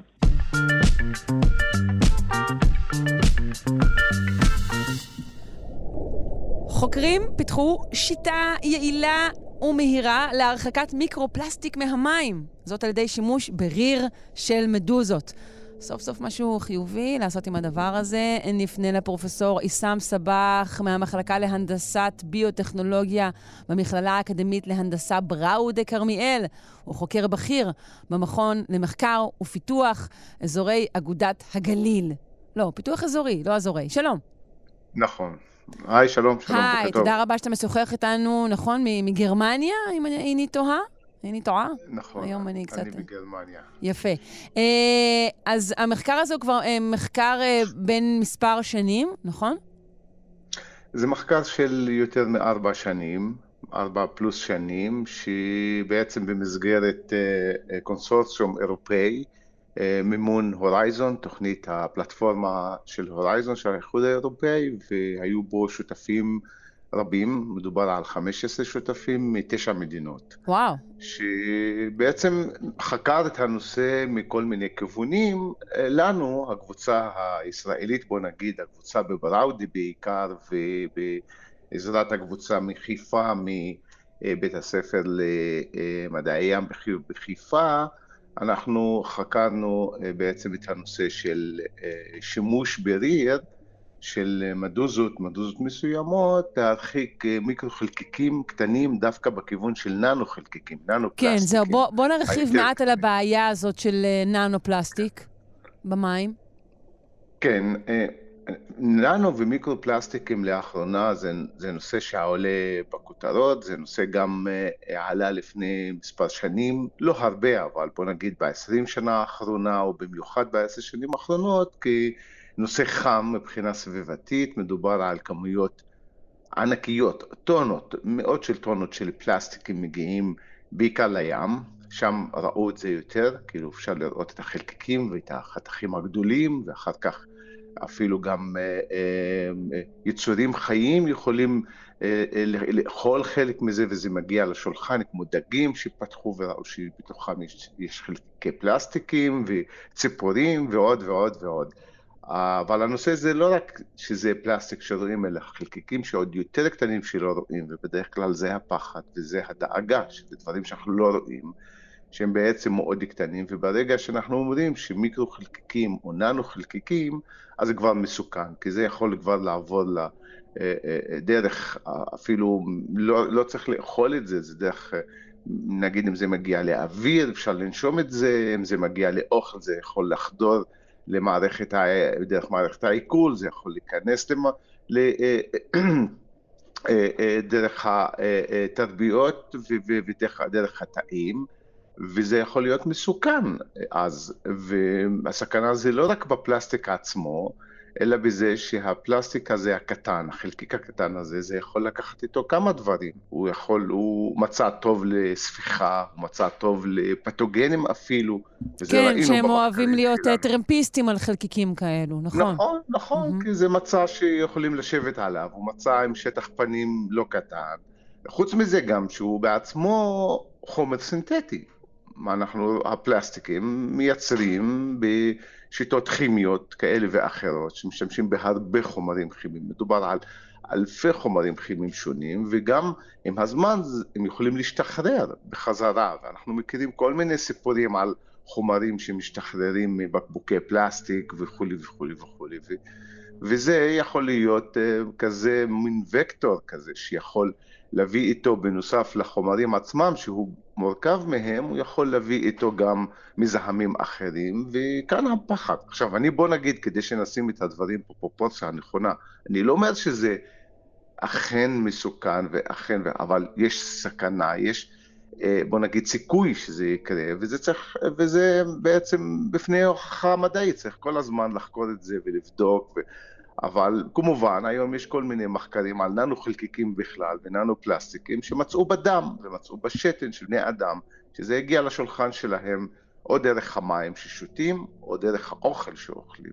כן, ומנסים באמת שיטות שונות אה, למזער את הכמות של הננו-פלסטיק. זה לא רק שיטות שונות, אלא גם, אה, בוא נאמר, אה, זמנים שונים בשרשרת. כלומר, האם אנחנו מדברים על סינון כבר אחרי שהננו-פלסטיק נמצא במקורות השתייה שלנו, או סינון בשלב יותר מוקדם, שנדמה לי שאתם אה, מנסים לעשות סינון כזה בשלב מוקדם יותר, נכון? בוא, נכון, אז זה אמת. אנחנו בעצם הלכנו והסתכלנו, וזו בעצם הסיבה שאני הצטרפתי לקבוצה. הקבוצה הם, הקבוצה, כמעט 90% מהאנשים שהיו בקונסורסיום הזה הם היו אנשי ים יותר, אנשי מדעי ים, ביולוגיה ימית, כימיה של מים וכו'. חוץ ממני שאני הייתי בקבוצה, קבוצת מהנדסים. אנחנו מהנדסים, הנדסת ביוטכנולוגיה, אבל אנחנו, ואני במחקרים שלי מתמקד בעיקר ב... פיתוח טכנולוגיות לטיפול בשפכים ומים, בדרך כלל, זה מה שאני עוסק, ואז mm-hmm. הסתכלנו על זה מנקודת מבט שבוא נסתכל על משהו שהוא קטן מהים, שהוא כאילו מקור שיכול להביא את המיקרו והננו פלסטיקים לסביבה, סביבה בכלל הפתוחה, אם זה ימית, אם זה קרקעית וכולי. ואז אמרנו בוא נסתכל על מכון טיפול בשפכים טיפוסי שבדרך כלל מתנקזים אליו כל הדברים שיוצאים מהבית שלנו ומהתעשייה ומהחקלאות, בין היתר גם המיקרו והננו פלסטיקים, ובמיוחד במדינה כמו מדינת ישראל, שיותר מ-85%, כמעט 90% מהשפכים האלה, אחרי שהם מטופלים, הם חוזרים לסביבה. אם זה בהשקיה, כי אנחנו משתמשים במים המטופלים להשקיה, וידועה ישראל זה המקום הראשון בעולם מבחינת אחוז השפכים ה...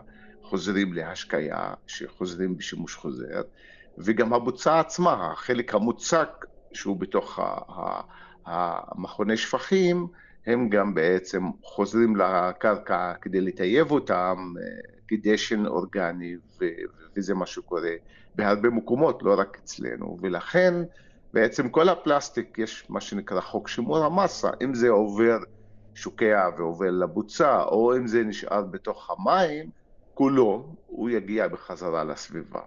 כן. ואז לא קשה למצוא דרכו לים, כמו שהזכרתי קודם. ולכן אז אנחנו... בוא נגיע, בוא נגיע לפתרון לפני שהזמן יחלוף כן. ולא נוכל להגיע, אז אנחנו מדברים נכון, על, על ריר של מדוזות. קודם כל...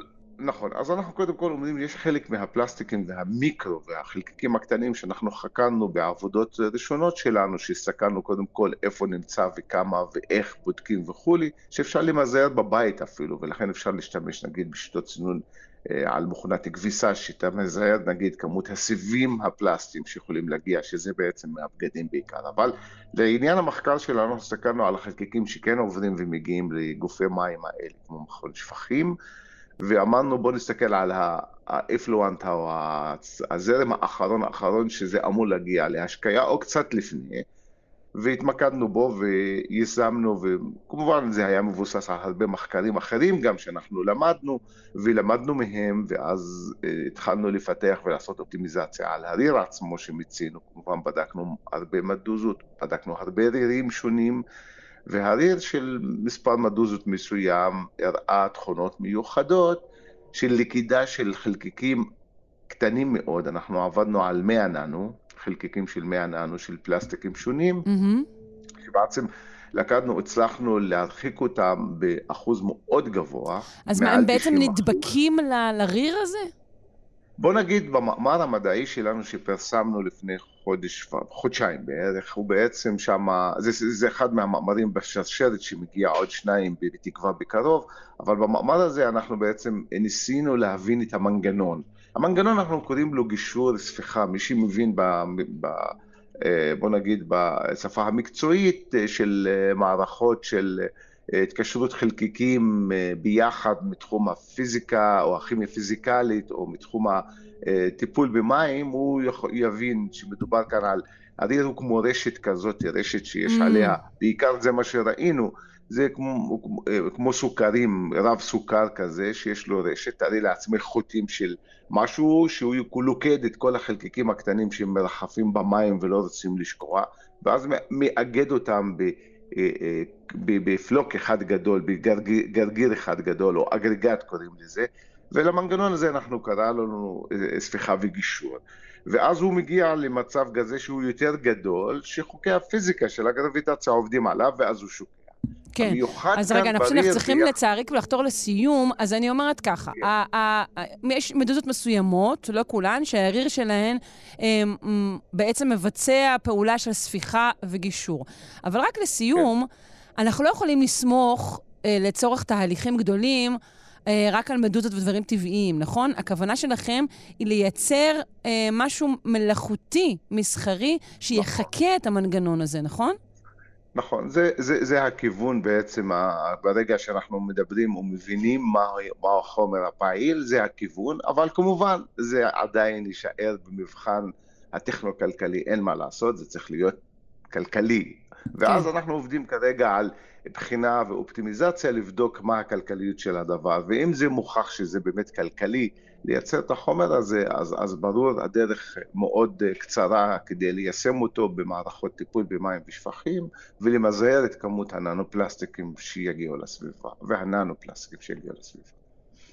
הבנתי. טוב, אה, זה נשמע מבטיח מאוד, אה, ומקווים אה, להצלחתכם המחקרית והמסחרית כאחד. אני מודה לך מאוד, פרופסור עיסאם סבח, מהמחלקה להנדסת ביוטכנולוגיה במכללה האקדמית להנדסה בראודה כרמיאל, וחוקר בכיר במכון למחקר ופיתוח אזורי אגודת הגליל. להתראות, תודה רבה. תודה.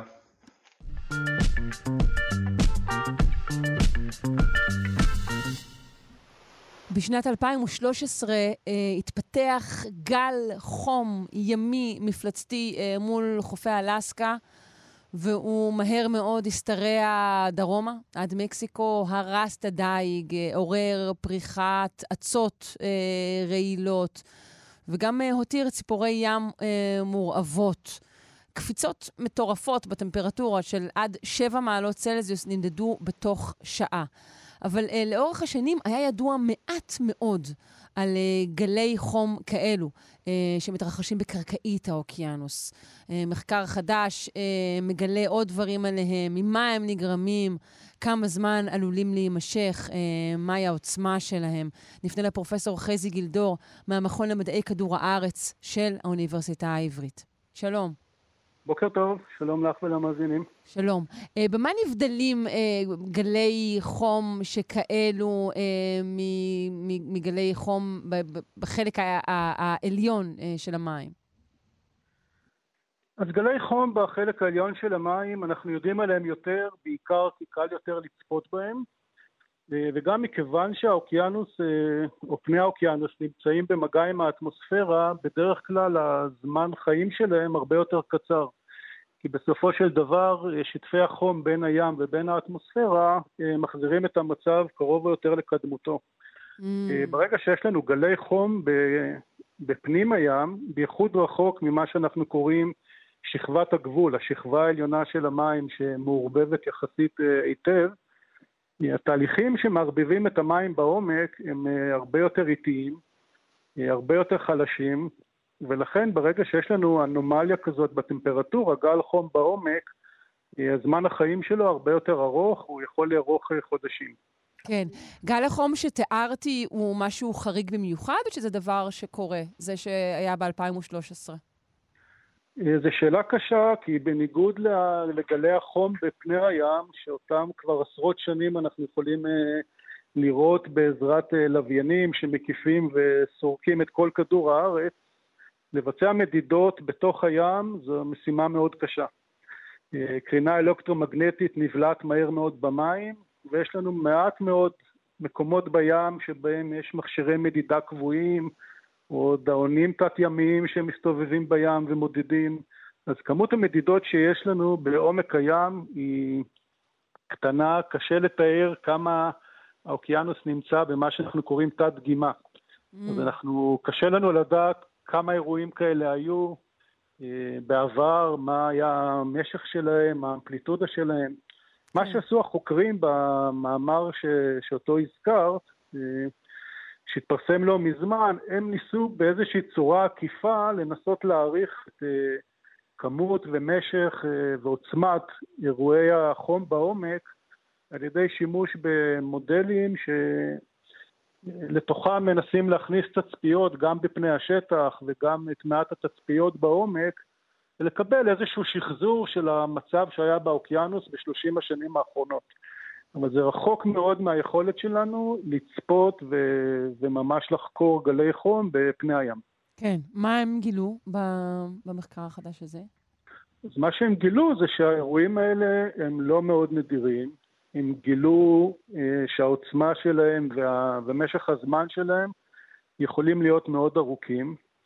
הם גם אה, שמו לב לכל מיני הבדלים שקשורים להשפעה של מבנה הקרקעית על האירועים האלה, משהו שבדיעבד אולי לא מאוד מפתיע, כי המבנה של הקרקעית משפיע על עוצמת הזרמים ועל, ולכן על קצב הערבוב ומשך החיים של התופעה הזאת, אבל זה משהו שלא הקדישו לו הרבה, הרבה תשומת לב קודם, שוב, בעיקר בגלל שלא היו מדידות, ו, ומה שלא נמצא מתחת לפנס, לפעמים קשה לראות אותו. עד כמה אה, גלי החום האלו אה, בקרקעית האוקיינוס הם, אה, הם תולדה של פעילות אנושית, ככל שאנחנו יכולים לדעת? יפה, שוב, זו שאלה שמאוד קשה לענות עליה. אה, יש סיכוי שלפחות חלק מהם נגרמים על ידי פעילות אנושית או שהתדירות שלהם אה, תלך ותגבר, אה, אבל גם כשמסתכלים על ה-30 שנה, על העבודה שהם עשו, לא רואים בצורה מאוד מובהקת אה, איזושהי עלייה חד משמעית שמובהקת בצורה סטטיסטית, אבל מה שמשפיע בין השאר על ההיווצרות של הגלי חום האלה בעומק זה גם שינויים ברוחות באטמוספירה או שינויים בתדירות של אירועים כמו אל ניניו, תופעה אקלימית אה, שמתרחשת בעיקר באוקיינוס השקט. וכשאנחנו הולכים ומסתכלים על תדירות של אל ניניו למשל, או על שינויים בעוצמת הרוחות, הם בהחלט יכולים להיות מושפעים מפעילות אנתרופוגנית. אז יכול להיות שיש קשר, אבל אנחנו פשוט אה, מבחינה סטטיסטית יודעים מעט מדי על האירועים האלה ועוד רחוקים מלהבין אותם. כן, ואנחנו יודעים שכשקורה דבר כזה, הפגיעה והשינוי הם יכולים להיות רחבים מאוד, נכון? מין אחד יכול פתאום לזוז לבית גידול אחר, ואז להשפיע. זה יוצר תגובות שרשרת. אה, כן, יש סוגי דגים או בעלי חיים שפשוט השוק הטרמלי גומר ל... גורם לתמותה מאוד מסיבית שלהם. ברגע שאנחנו פוגעים, אה, קוראים לזה רמה טרופית, באיזושהי רמה במערכת האקולוגית, אז יש יצורים אחרים שתלויים ביצורים האלה, אז זה יכול לפגוע בכל המבנה של המערכת האקולוגית. מצד שני, זה יכול לתת יתרון אולי למינים פולשים, שהם דווקא מותאמים או רגילים יותר לחיות בטמפרטורות גבוהות, אז הפגיעה יכולה להיות מאוד משמעותית בהחלט. אני מאוד מודה לך, פרופ' חזי גילדור מהמכון למדעי כדור הארץ של האוניברסיטה העברית. יום טוב. תודה רבה, יום טוב.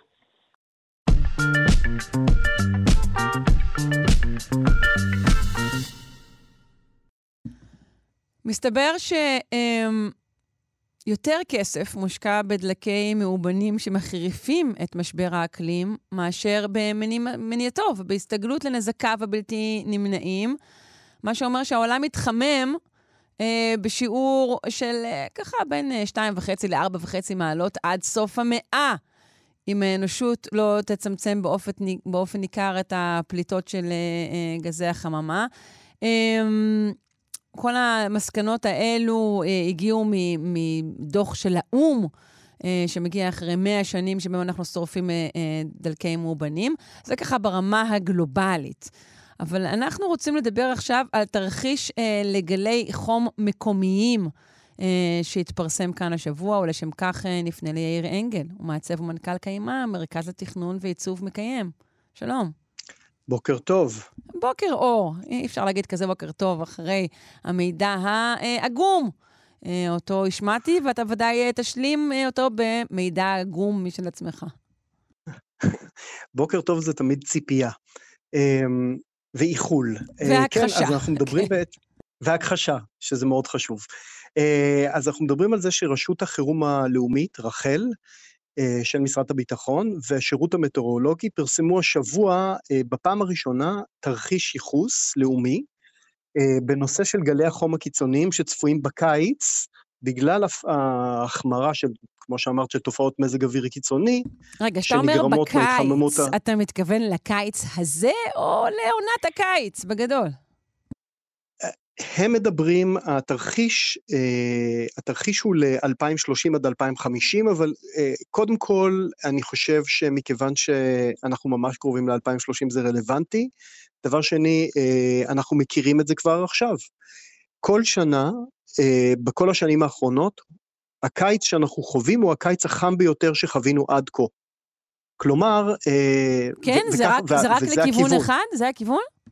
רק כיוון אחד. דאם, וה, אוקיי. ו- וזה הכיוון, זה לא, לא הולך uh, להשתפר. מה שאנחנו מנסים זה לעצור את ההתחממות, uh, ולעצור את השינוי הזה, או לפחות להאט את קצב ההתקדמות שלו. עכשיו, ב- בישראל המצב הוא עוד יותר בעייתי, כי אנחנו uh, מזוהים על ידי כל, יש הסכמה של המדענים, שאנחנו uh, נקראים hotspot, נקודה חמה במיוחד, מכיוון שאנחנו נמצאים במקום שהוא רגיש לשינוי האקלים בגלל המיקום הגיאוגרפי שלנו. לא רק אנחנו, כל המדינות באזור שלנו. וכבר היום אפשר לראות שישראל והאזור פה מתחממים אה, בקצב מהיר משמעותית יותר מהממוצע העולמי. אז אה, אה, קודם כל מצוין, טוב מאוד שרשות החירום הלאומית והשירות המטאורולוגי פרס, פרסמו את התרחיש הזה, וצריך להסביר מה, מה בעצם הרעיון של תרחיש. הכיוון הוא ש... התרחיש הזה אה, בעצם מפורסם, וכלל הרשויות הן חייבות להיערך.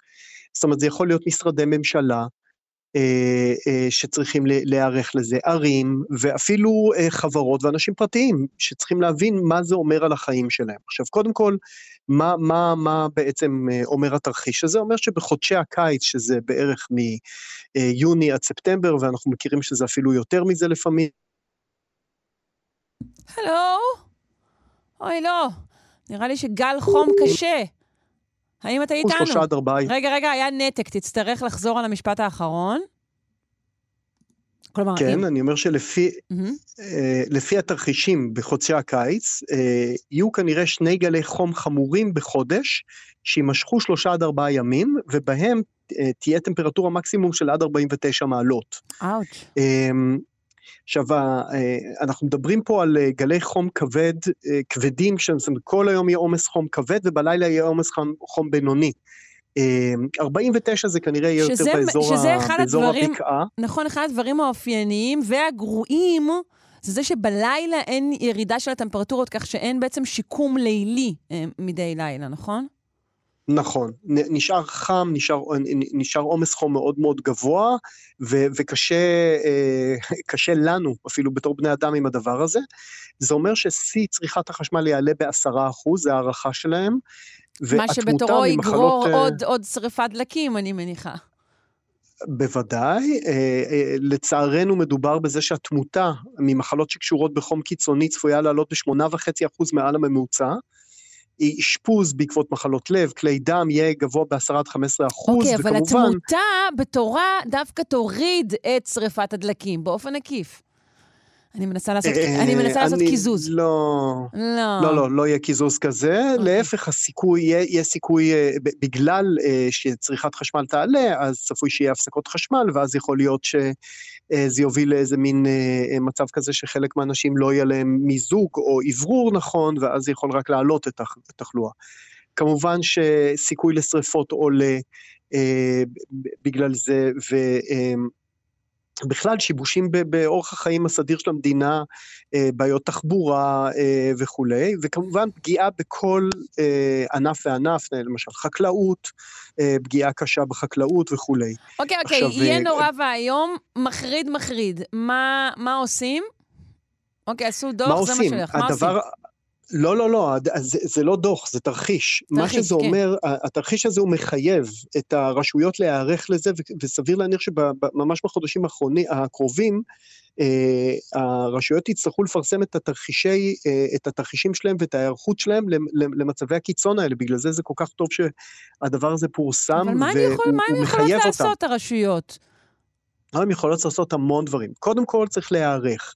אם יודעים שיותר אנשים יאושפזו בבתי חולים, ויכול להיות, אה, אני חושב שרוב האנשים, האנשים היותר פגיעים הם, אה, הם מבוגרים, אז אה, צריך להיערך במיטות, בבתי חולים, צריך, ל, אפשר ל, להכין את הבתים, אפשר להכניס את זה לתכנון של אה, מבנים, אפשר להכניס את זה, מאוד מאוד חשוב להכניס את זה לאופי תכנון הערים, דיברנו על זה ונמשיך לדבר על זה, ולייצר נוחות אקלימית. אפשר לעשות את זה בהרבה מאוד דרכים בעזרת תכנון נכון, למשל על ידי אה, הצללה וקירור טבעיים, כמו עצים, או לא טבעיים, כמו אה, אמצעי אה, קירור מלאכותיים, הצללה, כל סוגה של, סוג של הצללה והורדת החום בערים, ששם גרים רוב האנשים.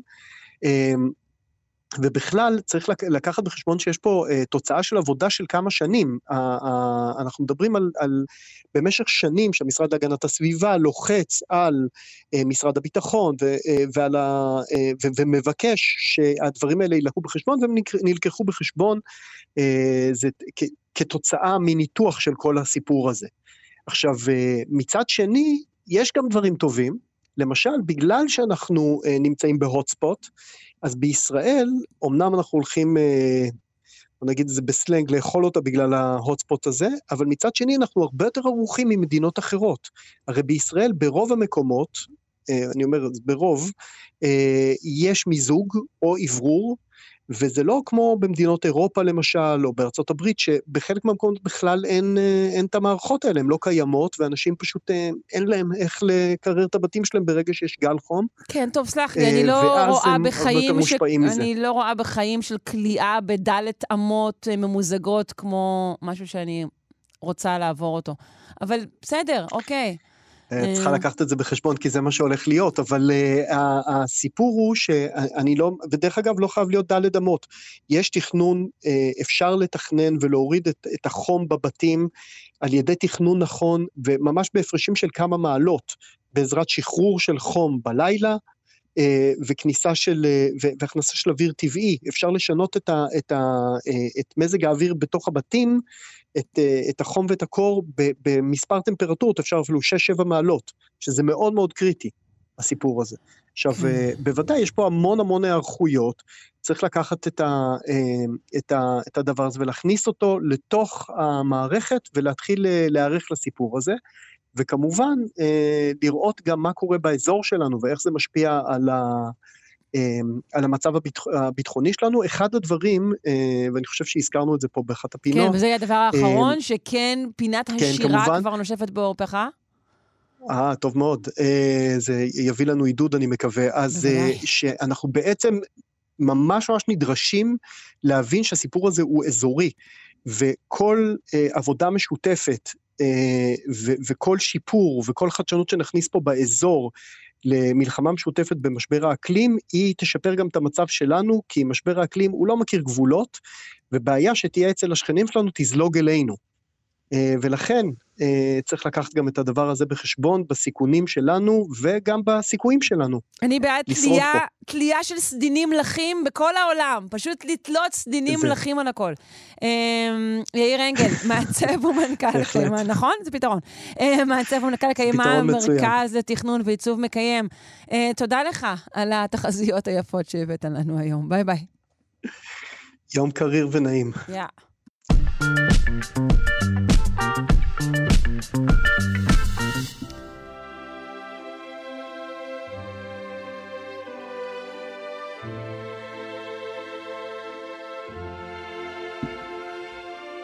השירה שלנו היום אה, מציינת את הרמדאן. נגיד שלום לרונה ישראל קולט, מורה לפיתוח קול וחוקרת קוגניציה ווקאלית באוניברסיטה העברית. בוקר טוב. בוקר טוב, אני אהבתי את ההצעה שלך על הסדינים, כמו אומן קריסטו, צריך לעטוף, לעטוף את כולנו בסדינים לחים. נכון, הכל, כל הרחובות, וזה גם יהיה ככה נורא צבעוני ויפה. אני ממש מדמיינת את הפתרון הזה. כן, okay. זה אוקיי. מתקשר באמת לפינת השירה, כי יש פה, אה, מי שיקשיב לכל הפינה, יש פה עצות איך... אה, אה, ליצור איזושהי תודעה, להנדס תודעה, ואפשר באמת לעשות את זה, במיוחד בתקופת הרמדאן, כי באמת, עם כל האירועים הסוערים, אנחנו שכחנו ש... אה, את אירועי לוח השנה, וזה כולל את אירוע השיא של השנה, השיא של המאזינים המוסלמים, שזה כמובן חודש הרמדאן. אמ, אני לא יודעת מה את יודעת עליו, אני אבל באמת ביררתי, כי התעניינתי בשירים, אז זה, זה החודש התשיעי בלוח השנה המוסלמי, וזה עמוד תווך של האמונה המוסלמית, כי זה חודש של יציאה מהשגרה והמציאות היומיומית, הפיזית, כי באמת אסור לעשות פעולות שבן אדם נדרש להם כדי לשרוד. אכילה ושתייה ונטילה, זה כולל נטילת תרופות, כמובן קיום יחסי מין, ולחלק נכבד מהעולם, בעיקר מהעולם הערבי, אסור גם לעשן. אז זה באמת אה, תקופה מאוד מאתגרת מבחינה רוחנית וגופנית, זה כמובן מזכיר לנו את יום הכיפורים, אבל ב- לאורך 30 יום, ואנחנו אה, אמורים, זה אמור להביא להתעלות רוחנית והתחדשות עצמית של החברה כולה, כי זה באמת אה, מאפשר להזדהות עם אוכלוסיות שאין להן אז לכן הם גם מרבים בצדקה, וזה באמת נשמע מאוד מאתגר, אבל זה מתבטא גם בשירים. אה, אבל מה שמעניין זה שמה ששומעים בתקופה הזו, שירים שהם כמיהה לרמדאן, זאת אומרת חגיגה של התקופה הזו שהיא באמת תקופה של התחדשות רוחנית ומין התכנסות פנימה ובילוי בחיק המשפחה, אז זה באמת אה, אה, תקופה מאוד עוצמתית בחברה הערבית. בחברה המוסלמית כולה, והמוזיקה באמת משקפת את זה. אבל יש באמת דעות חלוקות אם בכלל מותר לשמוע מוזיקה ברמדאן, ואני בדקתי כל מיני מקורות, ואני רואה שזה כמו ביהדות, כמו בכל הדתות, יש ספקטרום רחב של אדיקות, ואין איסור מפורש על שמיעת מוזיקה, אבל כמה וכמה מקורות חזרו ואמרו שזה עלול לפגוע בתגמול על הצום שלך. אבל זה בעייתי, כי אם את מכירה את הקריאה המוסלמית לתפילה, וכמעט כולנו בארץ מכירים את האזן, את הקריאה לתפילה של המואזין, אז זה פשוט נשמע, זה מוזיקה. זה, זה קשה, לכן אני מניחה שאין איסור גורף, בגלל שקשה למתוח קו מתי, uh, מתי זה, השירה היא מוזיקה ומתי היא פשוט קריאה. אז בכל קשה מקרה... למתוח קו או שאנחנו לא מספיק uh, מבינים ומבינות במה, איפה נמצא הקו הזה? מבחינה של מוזיקה יש לזה, יש לזה גובה, גובה צליל ברור, mm. ויש לזה, וזה באיזושהי פעמה, אז לחלוטין מוזיקה, קריאת המואזין היא לחלוטין מוזיקה, אז לכן אי אפשר להגיד אל תשמע למוזיקה, כי אז אתה אה, מחייב את המואזין שלך לקרוא את זה בצורה מונוטונית יותר. אז בכל מקרה, הדוקים, אם הם ישמעו מוזיקה, הם ישמעו מוזיקה שמקבילה לפיוטים או לקוראלים, שירים בעלי אופי דתי מובהק, שנקראים נשיד. אז בואי נשמע נשיד מצרי מסורתי, אה, רמדאן גאנה, הרמדאן הגיע, מאת הזמר המצרי מוחמד עבדול מוטליב. רמדאן גאנה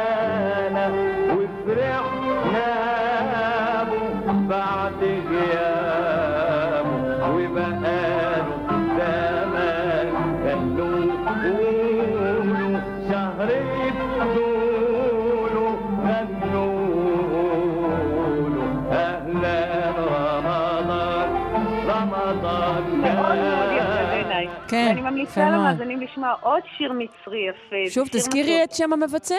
זה מוחמד אבדול מוטלי, ואני מתנצלת מראש אם אני אומרת משהו מהמושגים לא נכון.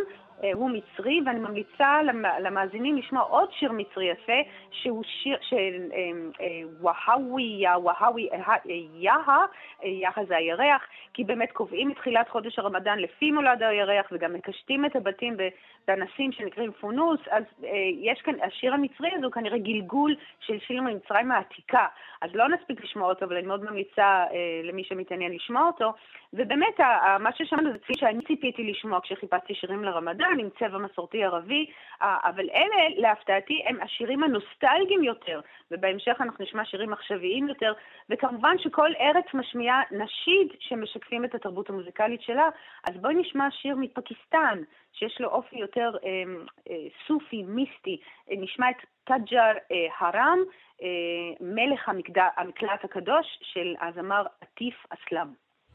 अगर जाएंगे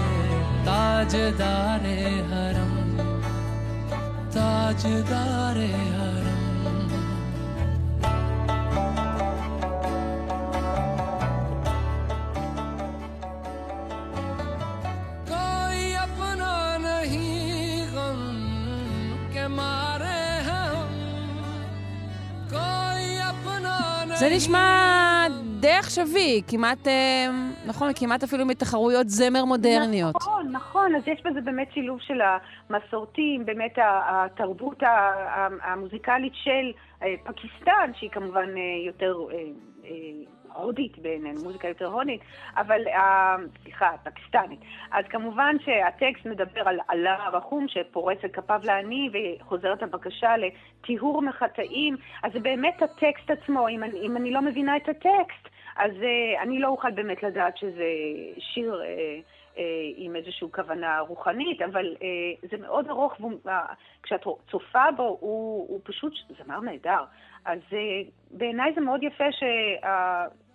גם התגובות ב- ביוטיוב, או איפה שאתה לא שומע, הן תגובות שאומרות, אני לא מבין את הטקסט, אבל אני מבין את, ה- את הכוונה הרוחנית, שזה מאוד יפה בעיניי, שרבע מהעולם עכשיו מת- מתכוונן לאיזושהי התעלות רוחנית. זה פשוט אה, נהדר.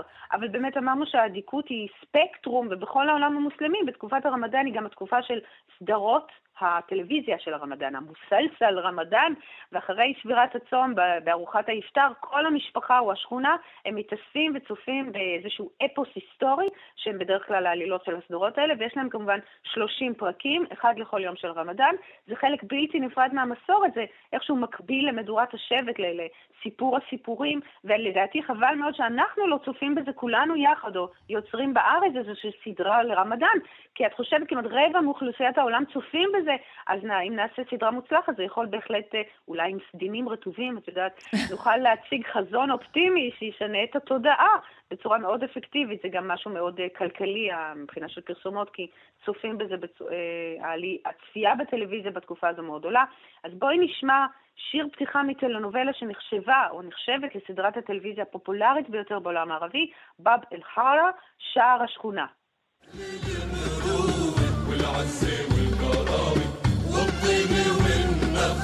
والشرف والشهامة ننسى الأيام الصعبة وبالمحبة نلم جراحنا والدنيا بتضحك لما بنضحك بتزين أفراحنا. ورد وبحر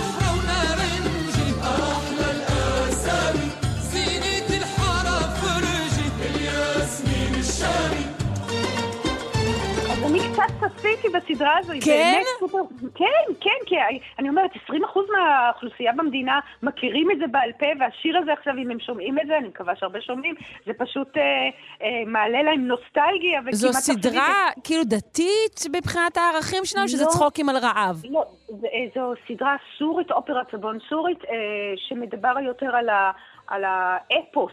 אה, אה, מדובר על התקופה באמת שצרפת שלטה.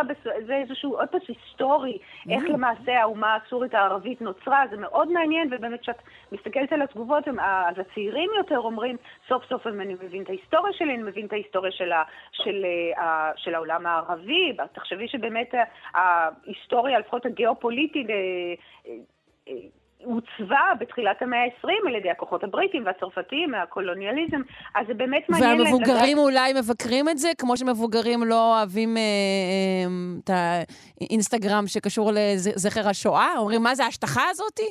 או שלא לא, ראית תגובות כאלה? לפחות מהתגובה, אני לא, לא בדקתי את כל תגובה ותגובה, אבל אה, אה, יותר התגובות זה למה שינית את הדמות הזו ואת הדמות הזו, אבל זה נותן Mm. באמת איזושהי פרספקטיבה.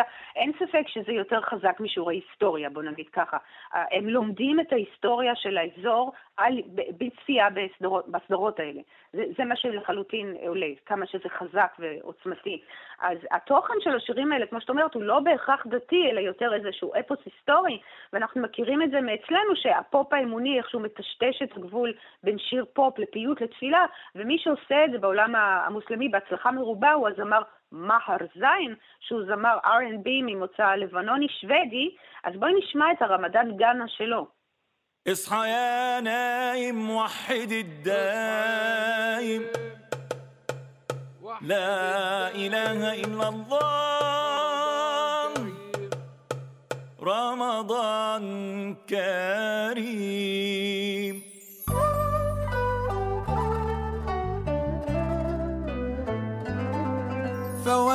فوانيس الحارة تنور تحكي عن ضيف جديد يملى قلبي أفراح ويخلي الدنيا عيد.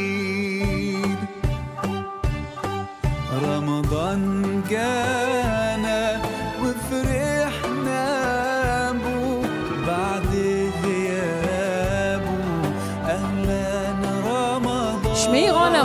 מדמיינת, אבל אני שומעת איזה ניחוחות Christmas כמעט, ב- במשהו בלחן ובעיבוד.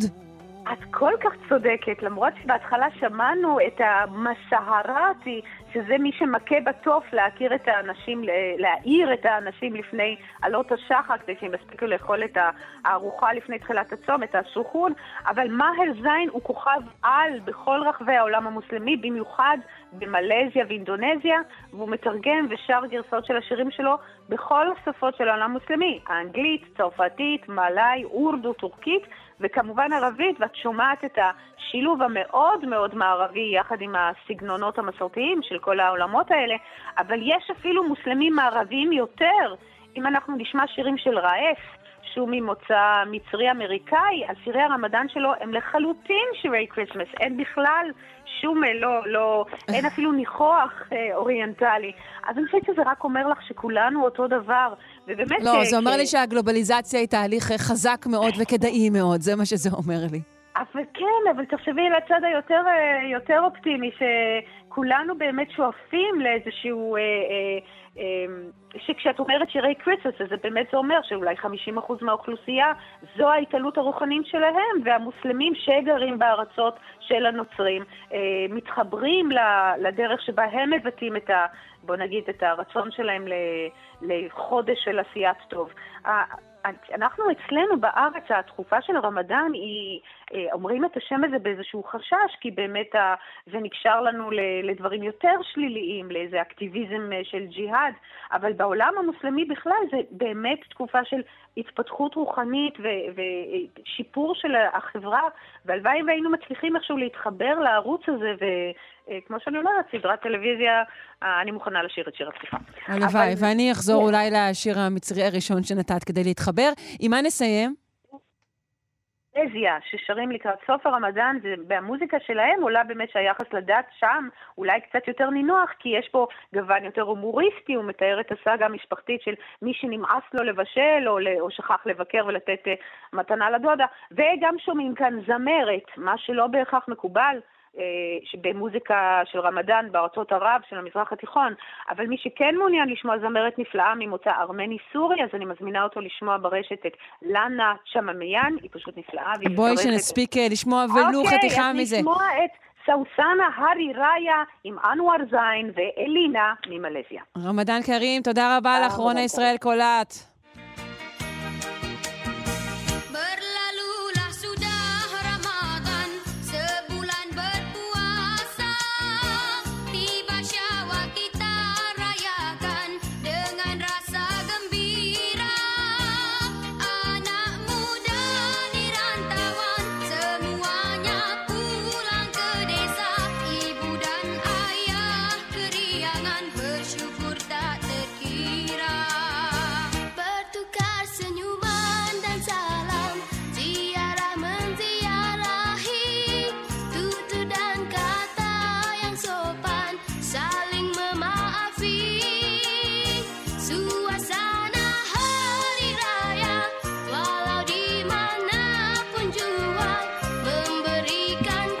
שעתיים שלנו, שלושה שיודעים, אה, מקווה שנהנתם. ערכה אותנו אלכס לויקר, הפיקה תמר בנימין, אל הביצוע הטכני תמיר צוברי. מזכירה לכם אה, שאפשר להאזין גם לשידור החוזר שלנו בשעה אה, שמונה בערב, וגם להאזין לנו כהסכת באיזה יישומון שאתם רוצים. אה, אני שרון קנטור, אה, המשך יום אה, טוב וחזק. להתראות.